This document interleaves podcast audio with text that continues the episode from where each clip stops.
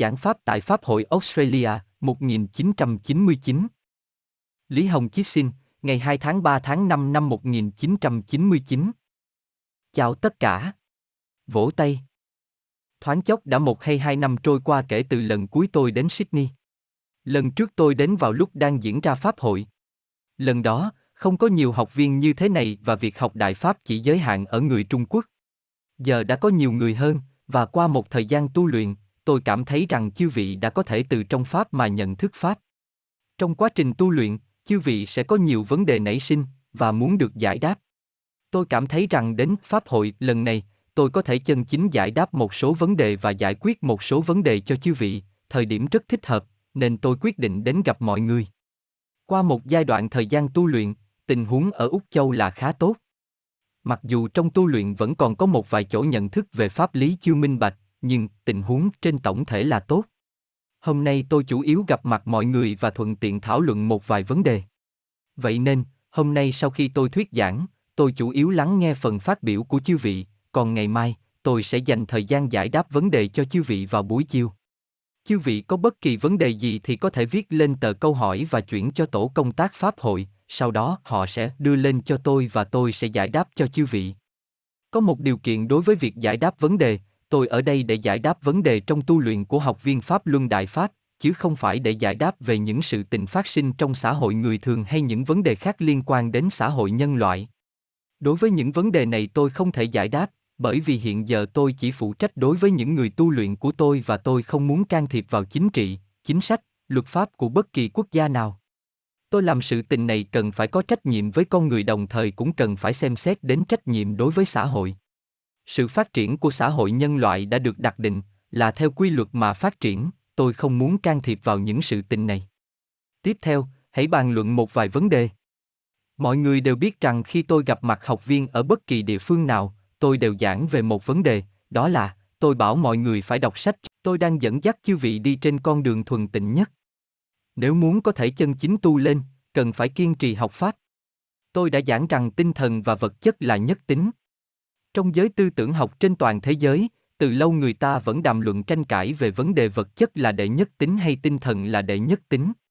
Tôi đã cho mọi người nhiều ví dụ, hiện tại chúng ta đều biết rằng khi con người đang tư duy, đang suy nghĩ về một vấn đề thì bản thân tư tưởng phát xuất ra thể hiện dưới dạng vật chất.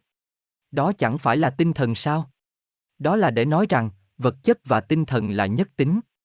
Toàn bộ vũ trụ này, từ vi quan nhất đến hồng quan nhất, từ nhỏ đến lớn, các lạp tử vật chất nào cũng tồn tại một đặc tính, gọi là chân, thiện, nhẫn.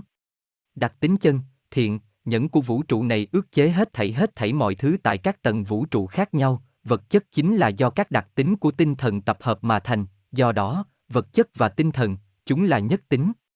Có người có nhận thức sai, họ nói, tôi luyện khí công là luyện khí công, không cần phải đề cao tâm tính hay đọc sách. Đây chính là vấn đề trọng yếu nhất mà tôi sẽ nói cho chư vị, với tư tưởng như thế, người này vĩnh viễn không thể đề cao lên, không thể thông qua việc luyện vài động tác khí công mà hết bệnh được, điểm này tại Trung Quốc đại lục rất nhiều người dân phổ thông cũng đều biết rồi. Nếu chư vị không học pháp, không đọc sách, không minh bạch đạo lý bên trong, không thể khiến đạo đức của mình lên cao trở lại, không có chuyển biến về tâm tính và không trở thành một người tốt và tốt hơn nữa, thì chư vị phải có bệnh. Bởi vì nhân loại đều như vậy, nhân loại chính là phải có bệnh, chỉ khi chư vị siêu việt khỏi người thường, chư vị mới có thể không có bệnh. Vậy nên không thể siêu việt khỏi người thường chỉ thông qua việc tập luyện vài động tác này hay động tác kia. Chỉ bằng cách chân chính minh bạch pháp lý này, để cảnh giới và tư tưởng của chư vị đề cao, trở thành một người tốt hơn, một người tốt vượt trên người thường, có nghĩa là, một người siêu thường thì chư vị mới không mắc bệnh mà người thường phải mắc, chính là đạo lý này. Tôi vừa giảng về việc chỉ khi trở thành một người tốt và siêu việt khỏi người thường hiện nay, chư vị mới có thể thực sự không có bệnh. Vậy thì, nếu chư vị muốn tu luyện lên cảnh giới cao hơn, chẳng phải cần có yêu cầu cao hơn sao? Một người không có bệnh không tương đồng với một người đang tu luyện ở cảnh giới cao, mà chỉ là chư vị là người có tiêu chuẩn đạo đức cao hơn người thường. Những gì tôi yêu cầu chư vị làm là siêu việt khỏi người thường, cao hơn nữa, đó chính là làm một người tốt hơn, một người có đạo đức cao thượng hơn. Chỉ có như vậy, chư vị mới có thể tu luyện lên trên. Hiện tại một số học viên vốn không phải là người gốc hoa không chú trọng lắm đến việc học pháp, cũng không lý giải được tốt lắm. Điều tôi vừa giảng có thể giúp chư vị minh bạch. Bởi vì các thủ pháp khí công chỉ là phụ trợ cho tu luyện, chúng tuyệt nhiên không khởi tác dụng căn bản. Nếu tâm tính của chư vị không đề cao lên, cảnh giới tư tưởng không đề cao lên đến cảnh giới cao hơn, cho dù chư vị có luyện động tác như thế nào, chư vị cũng không tu lên được. Chỉ khi tâm tính chư vị đề cao đến một tiêu chuẩn nhất định, chư vị mới có thể đề cao, chư vị mới có thể đạt được vô bệnh. Chỉ khi chư vị lại lên cao hơn nữa, yêu cầu bản thân tốt hơn nữa, chư vị mới có thể là một người siêu việt khỏi người thường, như vậy sẽ không còn là người thường nữa rồi. Bởi vì đối với con người trong xã hội người thường, suy nghĩ, hành động, việc làm của họ, như mọi người có thể thấy, đều là vì bản thân, vì gia đình, họ cực kỳ ích kỷ, thậm chí đến độ chỉ vì lợi ích cá nhân mà không từ một thủ đoạn nào, hơn nữa hiện tại là thời kỳ đạo đức vô cùng bại hoại. Nếu chư vị chỉ giống như người thường, chư vị chỉ luyện vài động tác, chư vị có thể hết bệnh được không? Hoàn toàn không thể được. Nếu chư vị giống như người thường, luyện một vài động tác, chư vị có thể trở thành người siêu thường được không? Tuyệt đối không thể được. Do đó, mọi người nhất định phải đọc sách. Đó là vì, khi cảnh giới tinh thần và tư tưởng của chư vị chưa đạt đến một tiêu chuẩn cao như thế, chư vị không thể hết bệnh, cũng không thể đạt đến cảnh giới cao được. Đó là lý do tại sao tôi bảo mọi người phải đọc sách cho nhiều và giảng về tính tất yếu của việc đọc sách. Pháp có thể chỉ đạo cho chư vị đề cao ở các tầng thứ khác nhau. Cuốn Chuyển Pháp Luân là cuốn sách có thể cho phép chư vị tu luyện một cách có hệ thống, do đó nó là trọng yếu nhất. Bất kể chư vị có phải là người tu luyện hay không phải là người tu luyện, đọc cuốn Chuyển Pháp Luân có thể khiến chư vị minh bạch làm người như thế nào. Đó là vì nhân loại hiện nay không có tiêu chuẩn đạo đức nào ước thúc, là theo lối quan niệm phản truyền thống, phản cổ điển. Con người càng coi trọng hiện thực trước mắt, thì lại càng xa rời bản chất của con người vốn là bản chất tiên thiên tốt đẹp nhất. Không có đạo đức ước thúc, con người có thể muốn gì làm nấy, như vậy không được. Sự bại hoại của nhân loại đã đẩy con người vào chỗ cực kỳ nguy hiểm. Trong phần giảng pháp tiếp sau, tôi sẽ giải đáp cho mọi người về vấn đề này. Tiếp theo, tôi sẽ bàn về một số vấn đề cụ thể. Trong khi tu luyện giữa người thường, thường có nhiều tâm chấp trước không thể phóng hạ, đây là nói đến vấn đề cụ thể trong tu luyện. Có nhiều người không thể buông bỏ chấp trước của mình, và ngay cả khi nó khiến họ thần hồn điên đảo, lý trí bất thanh tĩnh, mà họ vẫn không ý thức được. Trong hàng trăm nghìn năm, không có ai chân chính giảng về tu luyện thực sự là tu thế nào. Ai cũng biết rằng tu luyện là đã tọa. Như chư vị thấy đó, có rất nhiều phụ nữ lớn tuổi ở nông thôn Trung Quốc quanh năm ngồi trên giường khâu vá quần áo giày dép, nếu chỉ đơn giản như vậy, quanh năm đã tọa, thì tôi nói rằng họ đều nên thành thân rồi. Động tác đó chỉ là một loại phương thức phụ trợ mà thôi, nếu chư vị không luyện công mà chỉ đã tọa, thì có ngồi nhiều đến mấy cũng không đúng là tu luyện, vì không có nhân tố tu luyện nào ở trong đó hết. Do vậy, trong quá trình tu luyện, tôi bảo chư vị minh bạch pháp lý, bảo chư vị đọc sách, mục đích là để chư vị đề cao lên cảnh giới cao hơn. Chư vị đề cao như thế nào? Chính là chư vị vứt bỏ đi những tư tưởng bất hảo trong xã hội người thường, ví dụ như bỏ đi tâm tranh đấu giữa người với người. Chỉ vì chút đỉnh lợi ích mà làm hại người khác, vui buồn chỉ vì chút lợi nhỏ nhoi, vì thế mà ăn không ngon, ngủ không yên, cả thân thể thật tàn tạ, chư vị sống thật mệt mỏi. Con người tồn tại ở thế gian chỉ vì thế thôi sao? Giờ thì mọi người đã minh bạch điểm này, sao chư vị còn không thể chân chính như một người tu luyện mà buông bỏ chấp trước của bản thân? Làm một người tu luyện đường đường chính chính. Tôi vẫn thường nói rằng, một người tu luyện chính pháp, trước tiên chư vị phải làm được đã bất hoàn thủ, mà bất hoàn khẩu. Thế thì tại sao mọi người khi gặp mâu thuẫn trong tu luyện, tại sao không phóng hạ tâm đó được? Khi người khác nói lời khó nghe, tại sao chư vị không vui?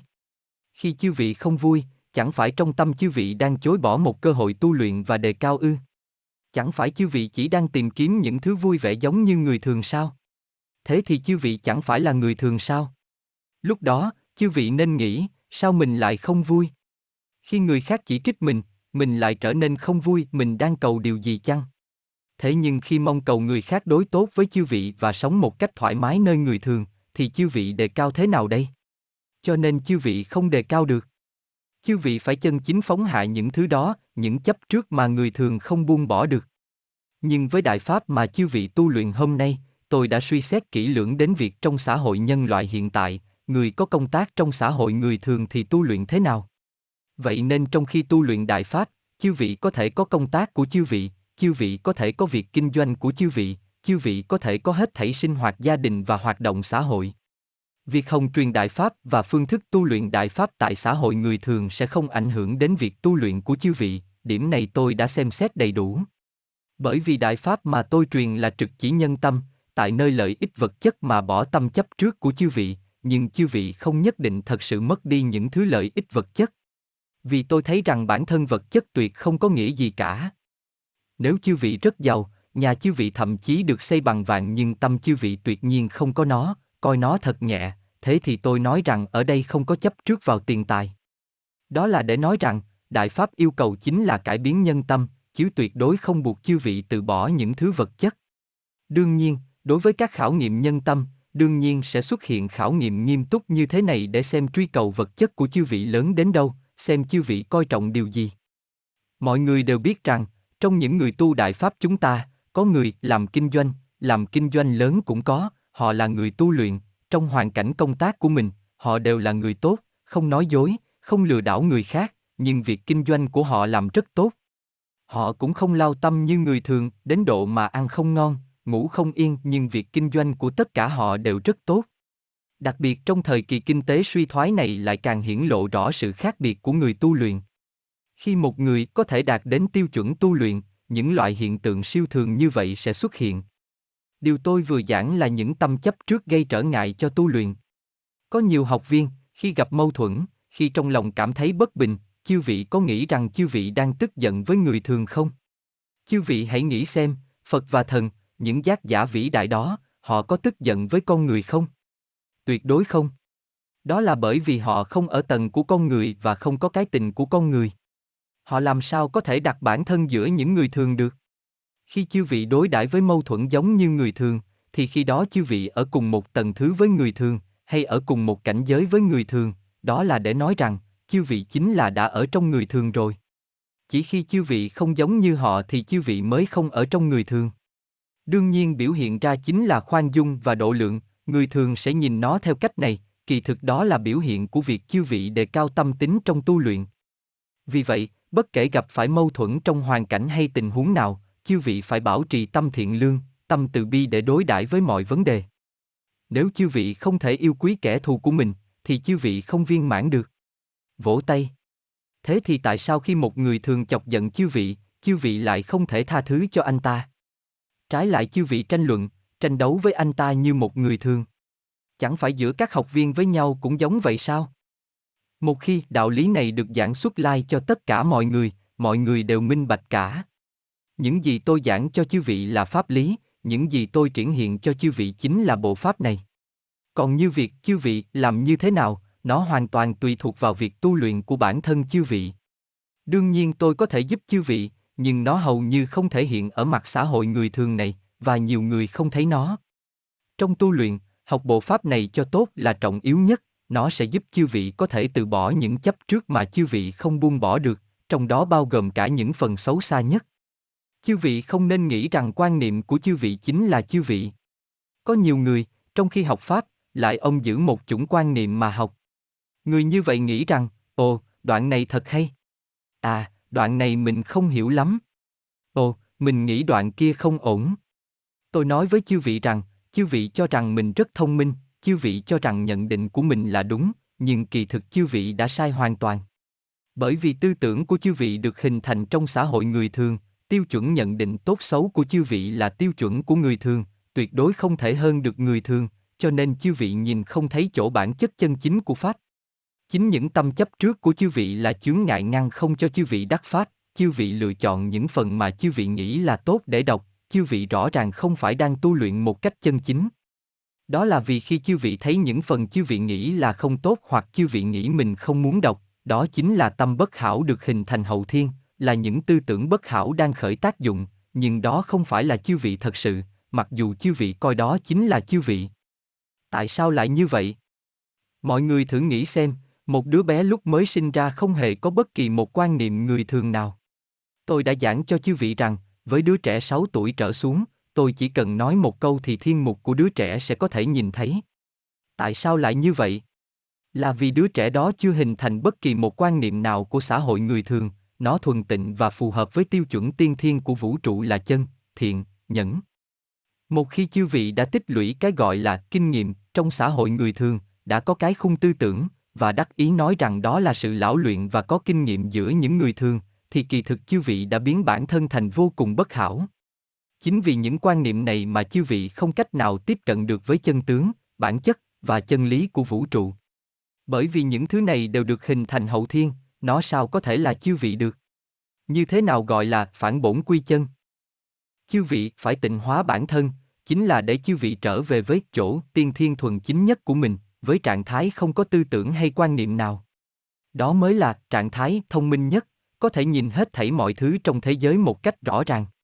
Bởi vì khi chư vị không có bất kỳ một quan niệm nào, hết thảy mọi thứ đều nằm trong tầm mắt của chư vị, chư vị thoáng nhìn sẽ có thể biết hết thảy sự việc trên thế gian là như thế nào, đó chính là trí huệ.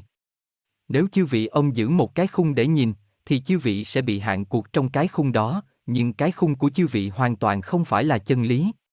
Chư vị cảm thấy rằng mình có tri thức rất cao, tiêu chuẩn nhận định của mình cũng rất đúng đắn, nhưng kỳ thực nó không hề đúng đắn. Ngay cả khi tôi nói như vậy, chư vị cũng không nhất định có thể ngay lập tức lý giải và thừa nhận quan điểm của tôi. Chư vị phải thật sự vứt bỏ tâm chấp trước để đọc cuốn chuyển pháp luân, thì chư vị mới có thể thấy được cuốn sách của tôi rốt cuộc là như thế nào.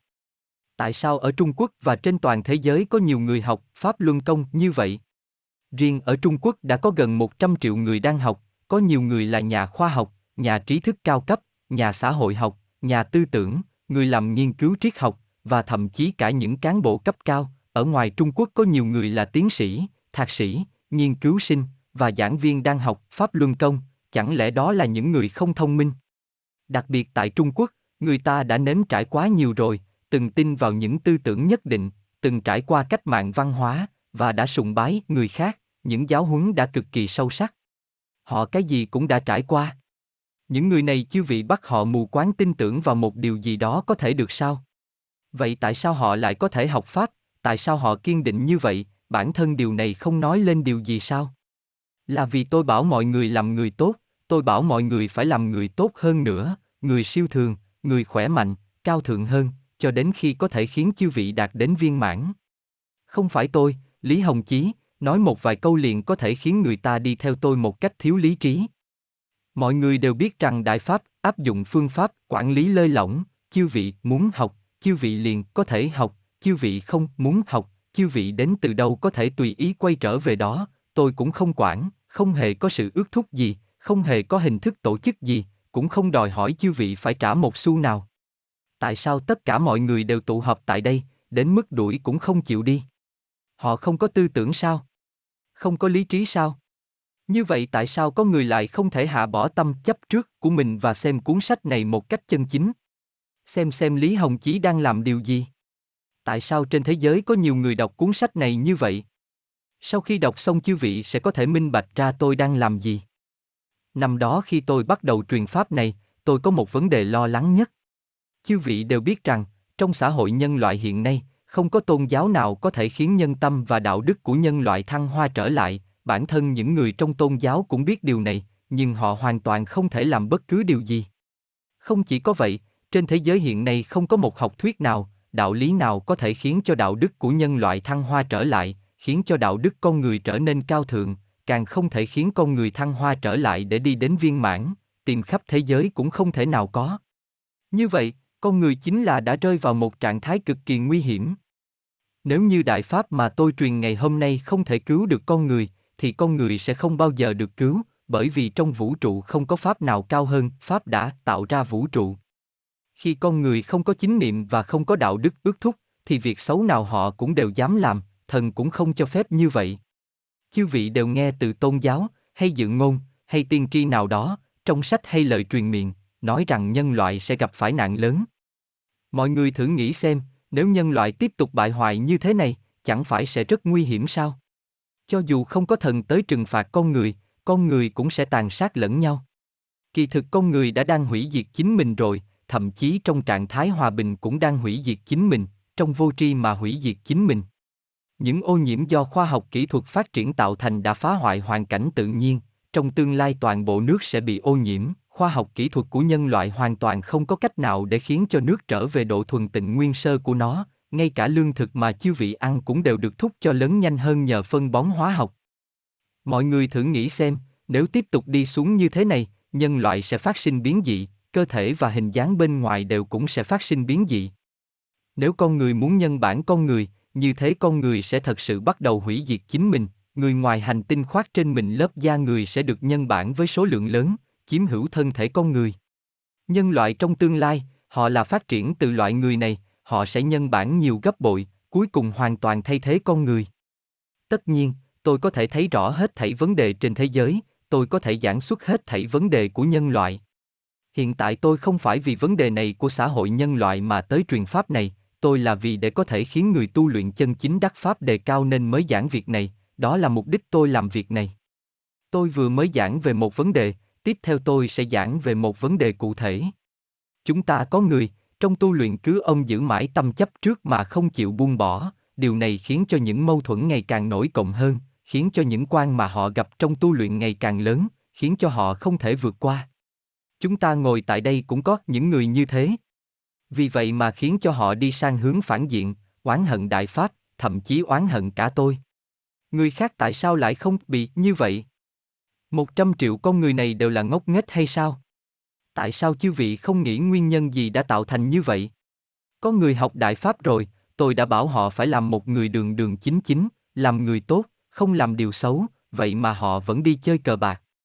Mất tiền rồi, họ lại quay lại oán trách đại pháp. Tôi có bảo chư vị đi chơi cờ bạc không? Ngược lại, tôi đã bảo chư vị không được cờ bạc và không làm những việc bất hảo như vậy. Còn có những người tu luyện đại pháp, đột nhiên gặp phải trở ngại ngoài ý muốn, liền oán hận đại pháp. Chư vị không nghĩ rằng, trong cuốn chuyển pháp luân tôi đã đưa ra một ví dụ, có một cá nhân, sau khi học đại pháp, một ngày anh ta đột nhiên mắc bệnh, mắc triệu chứng hệt như bị nghẽn mạch máu não, nửa người của anh ta bị mất cảm giác, nửa bộ não cũng bị tê liệt. Tuy nhiên, ngay ngày hôm sau anh ta đã có thể đi lại, sau một tuần anh ta về cơ bản đã hồi phục rất tốt. Sau đó anh ta nói với học viên ở điểm luyện công, tôi luyện đại pháp đến độ bị bán thân bất toại, tôi sẽ không luyện tiếp nữa. Mọi người hãy thử nghĩ xem, nếu anh ta không tu luyện đại pháp, anh ta bị liệt nửa người liệu có thể hồi phục nhanh như vậy không? Chư vị đều biết rõ bệnh liệt nửa người của anh ta là trạng thái gì, vậy mà anh ta vẫn oán trách đại pháp. Chúng ta có một số người cần nghiêm túc suy nghĩ một chút, chư vị gặp phải một nạn, chư vị nói sư phụ không bảo hộ chư vị, chư vị có biết rằng nếu tôi không bảo hộ chư vị, thì không chỉ thân thể của chư vị bị thương đâu, mà rất có thể còn tổn hại đến tính mạng của chư vị. Chư vị có biết không? Tôi đã giảm cho chư vị đến mức độ như vậy rồi, chư vị còn quay lại oán trách đại pháp. Con người chính là đang ở trong trạng thái vô tri khó cứu đến như vậy. Những gì bản thân họ nợ trong vũ trụ này, họ không muốn hoàn trả, họ muốn khó nạn nào cũng không có, muốn được thoải mái trong khi khiến tôi phải chịu đựng hết thảy cho họ. Đó có phải là tu luyện không? Như vậy có thể đề cao tâm của chư vị không? Khi gặp phải vấn đề này, chư vị không thể sinh xuất chính niệm đối đãi, thì chư vị tu luyện thế nào đây? Sau này chư vị sẽ đi trên con đường của mình như thế nào? Tôi đã làm rất nhiều cho chư vị, chư vị còn oán trách đại pháp, oán trách tôi, và thậm chí lăng mạ tôi. Tất nhiên, tôi sẽ không bao giờ oán hận bất kỳ ai, tôi chỉ giảng pháp lý cho tất cả mọi người, giảng một đạo lý này. Cho dù chư vị lăng mạ tôi, tôi cũng không oán chư vị, bởi vì tâm của tôi không ở trong người thường. Chư vị nói tôi tốt, hay nói tôi không tốt, chư vị nói tôi là thần, hay nói tôi là người thường, tôi cũng không động tâm, bởi vì bất luận là nhân tâm nào cũng không thể động đến tôi được. Nếu chư vị có thể đạt đến trạng thái đó giống như tôi, thì chư vị đã cách tu luyện viên mãn cũng không còn xa nữa. Tôi chỉ đưa ra một ví dụ như vậy. Chư vị tu luyện, thì tâm phải chính. Đương nhiên, tôi bảo chư vị chính, chư vị sẽ không nhất định đạt được chính. Tôi nói một câu là chư vị có thể chính được hay sao? Duy nhất, chỉ có một thứ có thể khiến chư vị sinh xuất ra chính niệm, có thể khiến chư vị tu luyện lên cao, một thứ tối căn bản, đó chính là bộ pháp này. Chúng ta có hơn 100 triệu người đang tu luyện, không thể tất cả mọi người đều giống chư vị ngồi ở đây hôm nay, tôi giảng cho từng người từng người chư vị, là không thể được. Nhưng pháp tôi đã truyền xuất ra rồi, tôi phải có trách nhiệm với chư vị. Để có thể chân chính giúp chư vị tu luyện lên trên, tôi đã dùng một biện pháp, đó là lấy tất cả những gì tôi có thể cấp cho chư vị, tất cả những gì tôi có thể trợ giúp cho chư vị, ép nhập tất cả vào bộ pháp này, chỉ còn xem chư vị tự mình có muốn đắc pháp này hay không. Vì vậy, tôi nói với mọi người rằng, không nhìn thấy tôi, chư vị phải dĩ pháp vi sư, dĩ pháp vi sư. Tiếp theo tôi lại giảng về một vấn đề nhỏ. Có học viên trong tu luyện lại đi đến cực đoan. Họ đột nhiên ngộ được rằng, ồ, điều này có thể dẫn khởi tâm chấp trước của mình, mình không muốn nó. Bỏ nó đi thôi, ồ, công việc này có thể dẫn khởi tâm chấp trước của mình, mình không làm nữa, ồ, mình hãy tránh hết tất cả mọi thứ. Mọi người hãy thử nghĩ xem, đó có phải là tu luyện không? Đó có phải là đi đến cực đoan không? Tôi thường giảng một câu, tôi nói rằng chúng ta tu luyện trong người thường, phải phù hợp đến mức tối đa với hình thức của người thường mà tu luyện. Đây không phải là một câu nói đơn giản, cũng không phải nói rằng chư vị công tác cứ theo lẽ thường là đạt được tiêu chuẩn của điều tôi vừa nói. Mọi người hãy thử nghĩ kỹ xem, nó thể hiện trong mọi phương diện trong tu luyện của chư vị. Nếu chư vị không thể tu luyện trong xã hội người thường giống như phương thức của người thường, chư vị đang phá hoại hình thức này của xã hội người thường. Xã hội người thường tuy là bất hảo, nó cũng là do đại pháp của vũ trụ khai sáng cho các sinh mệnh ở tầng này. Chính vì nó không tốt nên con người mới có thể tại đây mà tu luyện. Chính là để chư vị dung hòa trong những thứ không tốt này mà vẫn thoát ra được, giống như hoa sen, mọc trong bùn nhưng vẫn rất thánh khiết, thuần tịnh. Mọi người quyết không được đi sang cực đoan, quyết không được ngộ pháp lệch lạc. Khi chư vị đi sang cực đoan, khi chư vị nghĩ chư vị không muốn cái này, không muốn cái kia, khi chư vị đòi bỏ công tác, kỳ thực chư vị đã ở trong một chấp trước khác rồi. Bản thân tâm sợ hãi vào chấp trước đã hình thành một loại chấp trước khác, chính là chấp trước sợ chấp trước của mình. Tôi chỉ giảng bấy nhiêu thôi, vì một lúc nữa các học viên sẽ phát biểu và chia sẻ kinh nghiệm. Tôi biết hôm nay ở đây có cả ký giả, cũng có thể họ đã đi một quãng đường xa tới đây, tôi rất thông cảm với những khó khăn của mọi người. Tôi, Lý Hồng Chí, không muốn nổi danh trong xã hội người thường, tôi chỉ là muốn có trách nhiệm với đệ tử và học viên tu luyện Đại Pháp. Tôi tới Úc Châu có mục đích là để giải đáp những vấn đề tồn tại trong tu luyện của họ, khiến cho họ có thể đề cao lên. Nhưng các vị đã tới đây, tôi không muốn các vị ra về tay không. Ngày trước, tôi có yêu cầu rằng, nếu một ký giả chưa đọc hết cuốn chuyển Pháp Luân, tôi sẽ không gặp. Ký giả phải có hiểu biết nhất định về chúng tôi, tôi mới có thể nói chuyện với người đó. Vì điều tôi truyền quá lớn, chỉ với một vài câu nói hoàn toàn không thể giảng rõ được. Những điều các vị muốn hỏi đều thuộc về xã hội người thường, tôi không muốn trả lời, vì hiện nay tôi không quản việc của người thường, hoàn toàn không quản những việc trong xã hội. Nhưng các vị đã tới đây, tôi hy vọng các vị có thể ngồi ở đây bình tĩnh lắng nghe các học viên phát biểu và tham dự cả hai ngày pháp hội của chúng tôi. Sau đó tôi sẽ tiếp các vị, các vị sẽ có thể hỏi câu hỏi. Tuy nhiên trong thời gian diễn ra pháp hội, tôi tuyệt đối sẽ không gặp bất kỳ ai, vì tôi có nhiều việc cần phải xử lý. Pháp hội của chúng tôi là lấy việc đề cao một cách chân chính của học viên làm mục đích, tuyệt đối không phải là hình thức, tuyệt đối không phải tổ chức ra để người khác xem. Vỗ tay. Được rồi, các học viên của chúng ta sẽ tiếp tục chủ trì pháp hội, tôi chỉ giảng bấy nhiêu thôi. Chiều mai, tôi sẽ giải đáp tất cả mọi thắc mắc cho mọi người, bây giờ tôi sẽ cùng nghe phát biểu của học viên. Chư vị có thể đưa tờ câu hỏi lên, chiều nay chủ yếu là tôi sẽ giải đáp cho chư vị, giải đáp những vấn đề mà chư vị đề xuất. Thông qua một giai đoạn thời gian tu luyện, có nhiều vấn đề có thể giải quyết qua việc đọc những gì có trong sách. Tuy nhiên, có những vấn đề mà chư vị vẫn luôn cảm thấy muốn hỏi sư phụ cho yên tâm, tất cả mọi người đều nghĩ như vậy. Tôi sẽ đáp ứng nguyện vọng của chư vị. Tôi sẽ cố gắng hết sức giải đáp vấn đề mà chư vị đề xuất. Được rồi, bây giờ chúng ta sẽ bắt đầu. Đệ tử, có phải tất cả khổ nạn của một người kể từ khi bắt đầu tu luyện đều được an bài không, hay chúng là những nhân tố do tự mình gây ra? Sư phụ, trong tu luyện là đã an bài con đường tu luyện, nhưng vượt quan không tốt là do nhân tố tự mình. Bởi vì tu luyện là một việc rất phức tạp, nên không phải mọi sự việc đều giống nhau, cũng không phải là người này xuất hiện sự việc gì thì người kia cũng xuất hiện sự việc đó, sự việc giống nhau cũng không thể nào xử lý theo cách giống nhau được, bởi vì, chư vị là tu trong mê mà. Nếu tất cả đều giống nhau, thì cái mê đó sẽ bị phá mất. Mọi người đều biết làm thế nào, à, người kia làm thế này và làm rất tốt, mình cũng sẽ làm như thế. Như thế thì không gọi là tu luyện nữa rồi. Ma nạn thực tế là do nghiệp lực của tự thân hình thành. Nghiệp lực tích tụ từ đời này sang đời khác đang cản trở chư vị tu luyện, cản trở chư vị phản bổn quy chân, cản trở chư vị đề cao, chính là nghiệp lực này đang khởi tác dụng. Tôi đã lấy nó ra thanh lý một phần, phần còn lại là để cho chư vị tự thanh lý. Bởi vì trong vũ trụ này có một lý, mắc nợ thì phải trả.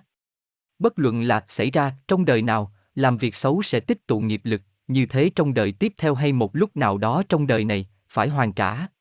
Do đó, chính là điều đó đang khởi tác dụng, tôi gọi đó là ma nạn. Kỳ thực ngay cả người thường cũng như vậy, người thường trong trạng thái thống khổ phải chịu đựng bệnh tật và khổ nạn trong cuộc sống, kỳ thực cũng đều là ma nạn của họ. Đối với học viên, chỉ bất quá là tôi xếp đặt chúng ở các tầng thứ tu luyện khác nhau của chư vị, và lợi dụng chúng để cho chư vị vượt qua, tu luyện và đề cao tâm tính của mình. Tôi dùng chúng để khởi tác dụng này. Nhưng người thường chỉ vì hoàn nghiệp mà hoàn nghiệp, cho nên nó không có nhân tố tu luyện, hơn nữa người thường có nghiệp bao nhiêu thì hoàn trả bấy nhiêu. Trong trường hợp của chúng ta, vì con người muốn tu luyện, ma nạn lớn quá, chư vị hoàn toàn không thể tu luyện được, cho nên cần phải tiêu nghiệp. Đương nhiên, có những điều kiện như mọi người đều biết cả, pháp lý này đã được giảng rõ rồi, nên tôi sẽ không nhắc lại nữa. Đệ tử, tiến độ tự học pháp của con khác với tiến độ học pháp chung. Việc đó có quan hệ gì không? Sư phụ, tự mình học pháp, nếu chư vị có thể tiếp tục kiên định thực tu, thì cũng rất tốt. Nhưng như mọi người đều biết, chư vị không thể ở nhà một mình mà học pháp rất tinh tấn được, và cũng không thể nào không tiếp xúc với xã hội người thường được. Người trong xã hội người thường hôm nay đã là muốn gì làm nấy, đó là xã hội mà điều bất hảo nào người ta cũng có thể làm mà không có bất cứ tiêu chuẩn đạo đức hay câu thúc đạo đức nào. Nhân loại hiện nay chính là như vậy. Như vậy tại xã hội những người mà chư vị tiếp xúc đều là thuộc xã hội người thường, những gì họ nói, thuyết, nghĩ và làm hết thảy đều là những gì xã hội nhân loại ngày nay làm.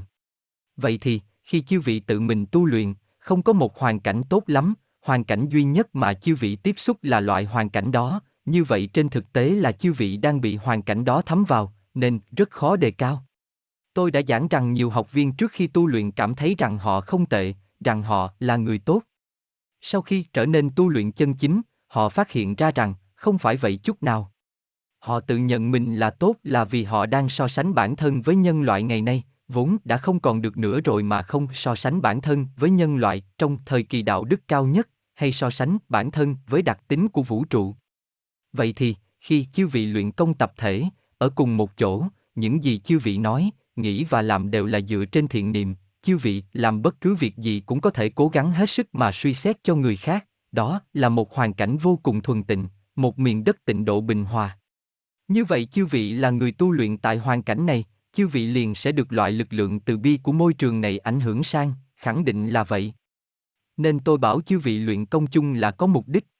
Những người mà chư vị tiếp xúc trong hoàn cảnh đó đều là người tốt, lời nói, hành vi và việc làm của họ không giống như của con người tại xã hội người thường, cho nên môi trường này không thể mất đi được. Nhưng cũng có vài địa phương cá biệt mà không có nhiều người học đại pháp lắm, ở đó chỉ có một hoặc hai người học, và họ không có một hoàn cảnh tốt như thế, trong tình huống đó thì họ cũng chỉ có thể dựa vào chính mình.